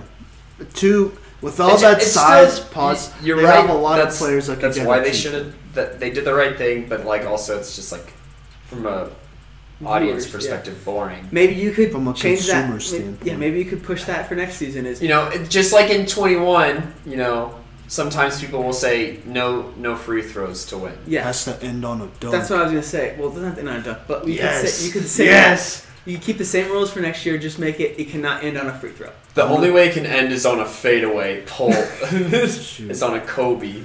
Hey, it'd be cool if it ended on a dunk. Imagine LeBron trying to, or anybody else trying to dunk on Embiid. It wouldn't be that hard, but yeah. know. Mavs. Did you guys lose to the Hawks? No. Oh yeah, we did, but that's because we didn't have three of our starters. I don't know why the. We always take out Luka Hardaway and then a starting center like before every game versus the Hawks, and half the time we still beat them. So I don't know, but Luka's probably played maybe one game against the Hawks out of like five. So, and it's like resting too. Like I know his ass ain't actually hurt because then he's playing two days later. So And then, do you want to talk about uh, like Co- Coby White? what about it? He's put up like three or four consecutive 30 plus point games. So on the 29th, I think is or no no wait there's no 29 Yeah, there is. Oh, Fe- oh, there is. Yeah, Alright, I'm leap year, baby. All right. You know, be talking to my grandkids, and be like, "Oh, I was there back when the Bears beat." At the beginning of the Northern Colorado dynasty. Yeah, I was there at the beginning when we beat a, I don't know, some fifth seed team like UNC. That'd be dope if because we can. For betting. I Yeah. can't. I can't wait to go to Vegas and bet on an XFL game. Yeah, You can't bet if you're a UNC employee. you're right. You cannot. Guess Anyways. cutting out high level blue blood programs. That's, I should say, like Kentucky, Duke, UNC. Sorry, they don't deserve that name. North, North Carolina. we're the UNC. We're the real UNC. Um, they're trash this year. They really are. That's the Blues, bro. Yeah, Yeah, but Well, wait, wait, wait, what? They literally just won the Stanley Cup. Yeah. And they're in the playoff okay, like, but it, right but it's but it's football, and St. Louis loves football. Jesse said they love the Battlehawks more than the Blues. Maybe. No way. okay, okay. Sports this week. We'll come back next week with some more. Oh, real quick, Cody said he'd rather watch spring training for baseball than the XFL. I did not What? say that. Yeah, you did. I, I said I like spring training. It's important. Boo. The XFL is much better. But anyways, Nah, Let's wrap it up. messing. All right, I am Simon Villenos. I am Jesse Booten. Cody Stoffer. We'll catch y'all next time on episode 23. Northern Colorado is the real UNC. Bam.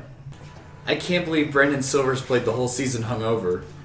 Yeah, probably something like that. All right, let me paint, let me paint this picture for our listeners. So me and Simon are sitting here watching the game, right, on the TV. Yeah. It's pretty. It's like. It's a pretty boring game, and Simon is exhausted. He was exhausted this last weekend, so he's. I just see him dozing off every once in a while. I look over there, I'm like, oh, Simon's sleeping. The first time they showed the cup snake, he goes, "Wait, what is that?" He sits up and he's like, "What is this?" I'm like, "It actually got him excited." That's why it was literally the best part of this game. It did, yeah. Simon sat up and was interested in this cup snake. Yeah, it was because the Cup Snake was less predictable than uh, the coaching staff's play calling. Both of them. Well, the Guardians, the New York Guardians might Yeah. might not have it. I mean, not that a lot of people go to the games, anyways, but it's So still that could be like it's still New York. Yeah, It's a public gathering of less than a thousand people because no one shows up. Y'all, y'all could say something if you want. Simon got them little girl moves.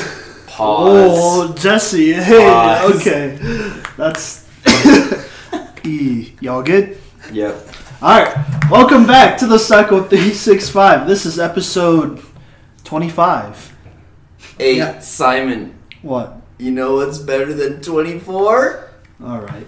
25! Uh, yeah, and we are pre-recording this, or you know, whatever. Well, I guess we pre-record all our podcasts, but Yeah. it is March thirteenth, Friday the thirteenth, twenty twenty. Um, And the world is falling apart. there, there are no more sports to watch. And uh, no, Le'Veon Bell's a joke. Well, Sam Darnold's a joke. well, Robbie Anderson's a joke. yeah. The whole organization is a mess. I would say- Adam Gase is a terrible Both Norths. East. East. East. That's that for the. Both of the leasts, honestly. Eastern. All of these teams are pretty bad. What's good, y'all? Welcome back to the Cycle 365. It is March 15th, 2020. I'm here with some special guests. Gene Villanose. I'm Joel, uh, tallest brother. My favorite sports memory would be back in Plano, Texas. Shout out Plano, Texas. Plano Sports Authority was during the playoffs that we had. We were the A seed and we were playing this really stacked team called the Running Rebels. And the Running Rebels always won. They always had the best record, but I still remember it to this day. There was eight seconds left, elbow jumper to get us up by one. And then somehow we got the ball back again. And the coach told me to run the ball out, but I was like, nah, I'm trying to get two more buckets. Came in and got fouled and then missed a couple free throws. But that was my definitely my favorite sports memory ever. All right. How old were you when this happened? I don't know if you said that or not. I was probably 12, 12, 12 or 11 years old. I was a little chunkier back then, but yeah, I was definitely younger, and it was um, PSA in Plano. All right. I was uh, I was playing at this middle school, Salem Middle School. Shout out to them. And we was in the playoffs, so we had to beat uh, this middle school called Holmes. And the thing was, I wasn't like that good of a player. I was probably like decent at best, but our two best players, we had a point guard and we had a small forward. They were injured, so it was up to me. I had to do the work, and I scored a career high 11 points. Uh, got our team up. Got our team up. Here, go on, go on. Got our team up. You know, a few points. You were able to. Uh, one of my teammates knocked down the free throws, and you know, uh, that was a very important game to me in my very short-lived basketball career. All right. Yeah. Yeah. So we're a we're a family of hoopers, except for me. I played football, but these two uh, they carried on that basketball legacy for us. So speaking of basketball, we're all from Dallas here. We all grew up there. Um, I mean, we lived there for a good 15, 14 ish years. So we're going to talk some Mavericks basketball. And I know the season's over because of coronavirus, or I shouldn't say it's over, but it's definitely. Okay, that's fair. Before we move into off-season moves, uh, let's let's stick with this season. Uh, assuming that you know the playoffs do restart back up, they just skip the whole regular season, start with the playoffs. The Mavericks are at seven right now, so that means they would have to face off with the LA Clippers, Kawhi Leonard and them boys. Uh, Joel, you did say that you feel like the Mavericks could make it to the second round. Do you think the Mavericks could beat the LA Clippers? Now, that was before I knew that the Clippers were second seed. Oh, um, no, I, I don't think we could because even I don't know our regular season record against them, but I think I've watched like one or two games and it wasn't looking too hot. We against haven't them. beat- But I believe a lot in a change of scenery, a change of perspective, and to say and rule Mike McCarthy out before he's coached one Dallas Cowboy game is a bit absurd, in my opinion. Um, I like to be looking at stats, Sure. facts. I don't ever go on a whim and say he's bad because this. I try to give excuses. If it's eight and eight, obviously that's something that we have to reevaluate at the end of that season. But in my opinion, let's see how he does. Let's give him a chance, and if he sucks, we'll let him know. Yeah. Well, okay, all right. Did you have anything you wanted to add, No, Joel? I mean I agree. There's no point in really judging him, and I know he had Aaron Rodgers as a QB, so that is a big contribution to his championship. But nonetheless, I think we should still give him a chance. There's no reason to hate on him just yet, and we haven't seen one season happen. and specifically for head coaches in the NFL, this is one of those things that they forget easily what you have done in the past. You could have a wonderful season, you could win a, win a championship, but if you don't deliver in a big football town like Green Bay, it reverberates more so, in my opinion, because you are the basically the decision maker of the team. So everything lies upon you, and I don't necessarily think it's all his fault or not his fault. It's just how it ended up. And I believe that with this new start, he'll definitely be. Gosh, you gotta cut that. I'm sorry. This is